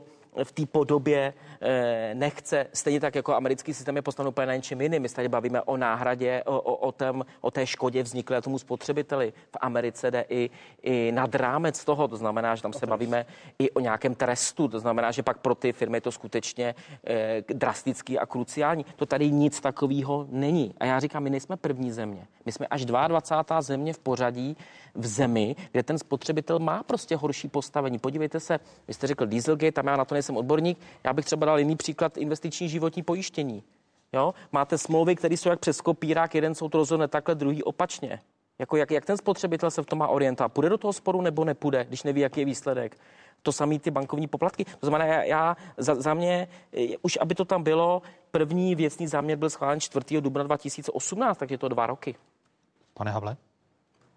No já s těma myšlenkama samozřejmě souhlasím. Ta koncepce eh, v těch vystup... A proč tedy na, na základě připomínek legislativní rady vlády došlo k tomu, eh, k tomu, že ten zákon se stal eh, podle těch právních analýz, které máme k dispozici, i to, co říkají poslanci, daleko měkčí a budou ho upravovat v poslanecké sněmovně? Já nerozumím přesně tomu, jak byl vykostěn, protože to, co tady bylo zmíněno jako změny, které nastaly, eh, tak to byly změny, které, které víceméně reagují na to, že se opustila možnost komerčního žalobce. Ano, to je skutečně výsledek diskuze v LRV a následně, že se změnil záběr toho zákona směrem k ochraně spotřebitele. To není výsledek LRV, to je rozhodnutí vlády. To znamená, ve skutečnosti ta jediná změna, kterou, kterou my jsme jakoby prosadili, byla ta, aby ten komerční subjekt zmizel, nech to tedy žalují skutečně ty spotřebitelské organizace. To byla myšlenka, která tam jasně byla. Že to trvalo tak dlouho, no, ten zákon totiž byl na počátku nastaven na věcném záměru skutečně jako kombinace amerického a evropského modelu a my jsme upozornili na ta rizika. Teď jsme se teďka posunuli směrem k tomu modelu evropskému, to já zcela souhlasím, a ten zákon je velmi dlouhý, proto se tak velmi dlouho diskutoval. Německá úprava má 10 paragrafů, proto tak rychle se dala, upravit. Diskuze o tom materiálu na, na úrovni, na úrovni uh, Rady vlády fungovala mezi zpravodajem, druhým zpravodajem, LRV a předkladatelem. Takže žádní další advokáti nebyli. Jestli někde vystupují advokáti veřejně, mají nějaké názory, OK, ale na samotném jednání nebyli a to jednání probíhalo třikrát. No možná je náhoda, viděli, že téměř čtvrtinu legislativní rady vlády tvoří lidé, eh, nebo Eh, dejme tomu nejméně tři, kteří spolupracují s advokátní kanceláří PRK Partners, která zastupuje ty velké hráče typu bank a, a, a Škody Auto Mladá, Mladá Boleslav. Eh, vy jste chtěl reagovat, Danieli? Já jsem, eh, on to částečně řekl, Patrik už, to, to znamená, ono je to podobný, jako když se bavíme o exekucích a dluzích, kdy se vlastně obhájci statusu quo ohánějí zájmy těch jednotlivých matek samoživitelek. To já slychám opravdu od těch zástupců velkých advokátních kanceláří velmi často to jsou, to, ty je nezastupují a tvoří opravdu jakoby úplný zlomek toho problému. A klíčový, klíčový strašák kolem hromadných žalob, protože ona to je trochu abstraktní debata asi pro posluchače, je uh, právě uh, ta Amerika. A, často to asi známe, lidi znají i z těch amerických filmů. Uh, řada amerických právnických filmů, filmů je právě o tom, kdy se soudí nějaká skupina lidí s nějakou korporací, ale tam ten moment toho trestu, kde může ta částka vysouděna, vysouděna odsouzená mnoho a mnohonásobně převýšit tu škodu, to je ten klíčový hnací motor to toho, uh, toho šikanování nebo toho, že to může být biznis. Když tady kolega Havel řekne, že nejdřív řekl, že by z toho nemělo být vydělávání peněz, z toho souzení a teď odstranění toho komerčního žalobce. Tak musíme si ale říct, kdo to teda reálně bude dělat, protože ten komerční žalobce, pokud, myslím, že se úplně jasně shodneme, že ten americký model, kdy ta vysouzená částka má být mnohonásobně vyšší, než ta škoda, eh, je ne, jakoby nesmysl. A, ale i tak by měl smysl ten komerční žalobce, protože ten si spočítá a, ty náklady, který ho s tím stojí, pravděpodobnost úspěchu, může se na to pojistit, může na to mít vy, na, nastřádaný nějaký zisk, aby kryl potenciální náklady eh, eh, v případě prohraných sporů. To ty spotřebitelské organizace nemají. Když se jim upírá možnost toho zisku, aby si na úspěšných žalobách vlastně naspořili na případnou neúspěšnou žalobu, tak to už je vlastně dáváno do kontextu, vždyť je to nezisková organizace, co ona by měla, co vydělávat peníze. To znamená, oni vlastně bez takřka, s takřka nulovým cash flow dlouhodobým na, na ty žaloby by měli být jediní jedinými eh, eh, ta, tahouny toho, eh, toho, té hromadné žaloby. To si myslím, že je přesně ukázka a teď nechci konkrétně kolegu Havla obvinovat z toho, že tady má napsaný noty nějakých velkých firm a podle toho přesně jede. Může to i odpovídat jeho jakoby, pohledu na svět, který v tomhle tomu může být prostě jiný, ale skutečně konkrétně tyto úpravy postupně pove- můžou vést k tomu, že ve výsledku budeme mít zákon, který nebude naplňován, protože tu nebude nikdo, kdo si bude moc dovolit jít do takového rizika. Pokud tady nebude stát, který řekne v případě neúspěchu toho sporu, my zaplatíme 50-100 milionů. A, tomu... a taky ten zákon teď napsán. A víceméně. Zatím k tomu směřuje, tak Ale... jak je. A jenom bych ještě chtěl jenom uh, podotknout k té legislativní radě vlády. Já jsem si po, zapsal, my uh, netlačíme, my pouze doporučujeme. Uh, Patrik to popsal poměrně přesně. Legislativní rada vlády je velmi silný uh, nástroj, silný orgán, který když dává nějaké doporučení, tak to není jenom nějaké ledabilé stanovisko. A je otázka vlastně, jestli vůbec legislativní rada vlády, tak jak je koncipovaná, je vlastně koncipovaná koncipovaná správně, protože někteří členové legislativní rady vlády mají ekonomické zájmy na projednávaných některých zákonech, některé politické zájmy. Jsme to viděli u stavebního zákona, hromadné žaloby jsou dalším příkladem, protože František Korbel, který upravoval stanovisko komise legislativní rady vlády ke stavebnímu zákonu a přitom pracuje pro advokátní kancelář, která pro hospodářskou komoru psala stavební zákon. Ano, ale zároveň nelze vytýčit množinu profesí, profesní množinu lidí, kteří jsou principiálně ve střetu zájmu. Třeba, že bychom řekli, že advokáti tam nemají co dělat. To je nesmysl, protože řada advokátů má samozřejmě velmi dobrou zkušenost. Nebo uh, víme, víme, že ústavní soud judikoval, že víceméně soudci se nemají účastnit legislativní rady vlády. Je tam jeden zástupce justice a tehdejší šéf nejvyššího správního soudu velmi jednoznačně vysílal signál, že kdo, uh, kdo uh, soudce, který uh, tam usedne, tak prostě ho budou kárně postihovat. Takže je to vlastně jakoby hrozně obtížně vydefinovatelné a je otázka, jestli by to prostě neměl být buď odbor úřadu vlády, anebo by tuto roli neměl hrát legislativní odbor spravedlnosti. To znamená odbor, který zaměstnává právníky, kteří to právo znají a, a, a procesně docílí toho, že nakonec z té vlády vyjde návrh zákona, který nebude narážet v tom kontextu toho práv, českého právního systému. V tuto chvíli se tam schází řada osobností, kteří mají konzervativní pohled na svět, je to politický. Já bych taky nebyl dobrý, i kdybych byl právník, člen rady vlády, protože taky mám poměrně jasný náhled na to, jak ten svět a ta společnost má fungovat a formoval bych případné normy v tomto pohledu. A kolega Havel, my jsme se střetli kolem různých otázek, má taky poměrně jasný pohled na insolvenční zákon a, a tak dále. Proč, to ne, proč teda by to neměli radši být profesionálové, kteří jsou tam prostě zaměstnaní, víceméně uh, plní roli politickou zadání, kterou formuje ta vláda, protože to je ta, ta zvolená politická entita. A ten legislativní odbor by měl de facto zajistit právní soulad zákonů a projev tý, eh, které jsou projevem de facto politické vůle, která... No, otázkou je, že většina legis- členů legislativní rady vlády v současnosti působí, či je napojena nějakou eh, advokátní kancelář a tak, jak se otázky snažili dobrat eh, toho, kdo z členů legislativní rady vlády eh, dal podnět, že sám je v možném riziku střetu zájmu, jak předpokládá jednací řád, tak eh, žádnou takovou odpověď jsme nedostali, respektive nikdo. No, mně přijde, že tady by velmi prospělo, pokud by eh, jednání legislativní rady vlády bylo absolutně transparentní. Ať je normálně jako jednání poslanecké sněmovny, prostě si to člověk může uh, zapnout, streamovat si to a koukat si, jak to jednání probíhá, seznámit se s výsledkem. A to, že ani, ani poslanec se nemůže dostat. To, není, to že není možný se tomu, jednoduše dostat tomu, tomu procesu, mně přijde zvláštní, protože tam skutečně by vůbec nemělo být probíráno nic, co může, eh, kde by mohlo být rizikem to, že to je zveřejněné, protože to jsou jakoby odborní názory lidí, kteří tam mají zajišťovat to, že prostě ta norma bude ve výsledku dobrá. Já jenom dodám, že my žádáme na základě zákona 106 o svobodném přístupu k informacím, protože eh, se to týká nejen stavebního zákona, nejen zákona o hromadném řízení, ale i dalších zákonů, kde to možné podezření na střed zájmu členů legislativní rady vlády je. Pan, ano, pane No, pardon, pardon, no, mě, mě to LRV, jako já jsem to doteďka jako vůbec neřešil, jo, legislativní radu vlády, abych se přiznal, protože, jak říkám, potom eh, sněmovna je suverén a, a ten potom nějak rozhodne. E, nicméně říkám, tady v tomto případě je to výjimečné proto, že to je skutečně nový e, nástroj, nový procesní nástroj, kde právě právníci hrajou prim a budou určitě v té debatě hrát prim, stejně tak jako když se, se týká něco, já nevím, maturity, tak tam hrajou prim ti, co se pohybují ve školství. Tak tady to je typicky právní záležitost. A v té chvíli se může stát, že mohou vlastně uspět u poslanců, kteří nejsou v takovém detailu.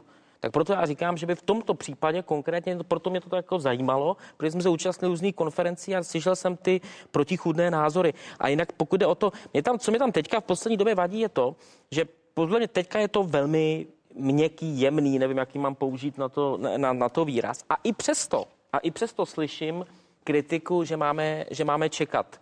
Nebo že jsou tam určitá rizika, že soud může rozhodnout o té odměně o 0 až 25 tak eh, do teďka jsme ty soudy jako eh, nespochybňovali, teď je budeme spochybňovat. Eh, přesně to, to co říkal kolega Hule, kde je ten polštář, kde je ten polštář při tom financování? Já nechci, já nechci, já byl bych fakt jako za kašpara, protože institut hromadných žalob, já tady tlačím pět let, ještě jsem ani nebyl poslancem, a to od té své osobní zkušenosti s těmi bankovními poplatky, tak aby jsme, my jsme tady měli nějakou normu, nějaký procesní nástroj, který se vlastně nebude potom vůbec eh, využívat. Jo, to znamená, Hrozí že... to, pane uh, Havle?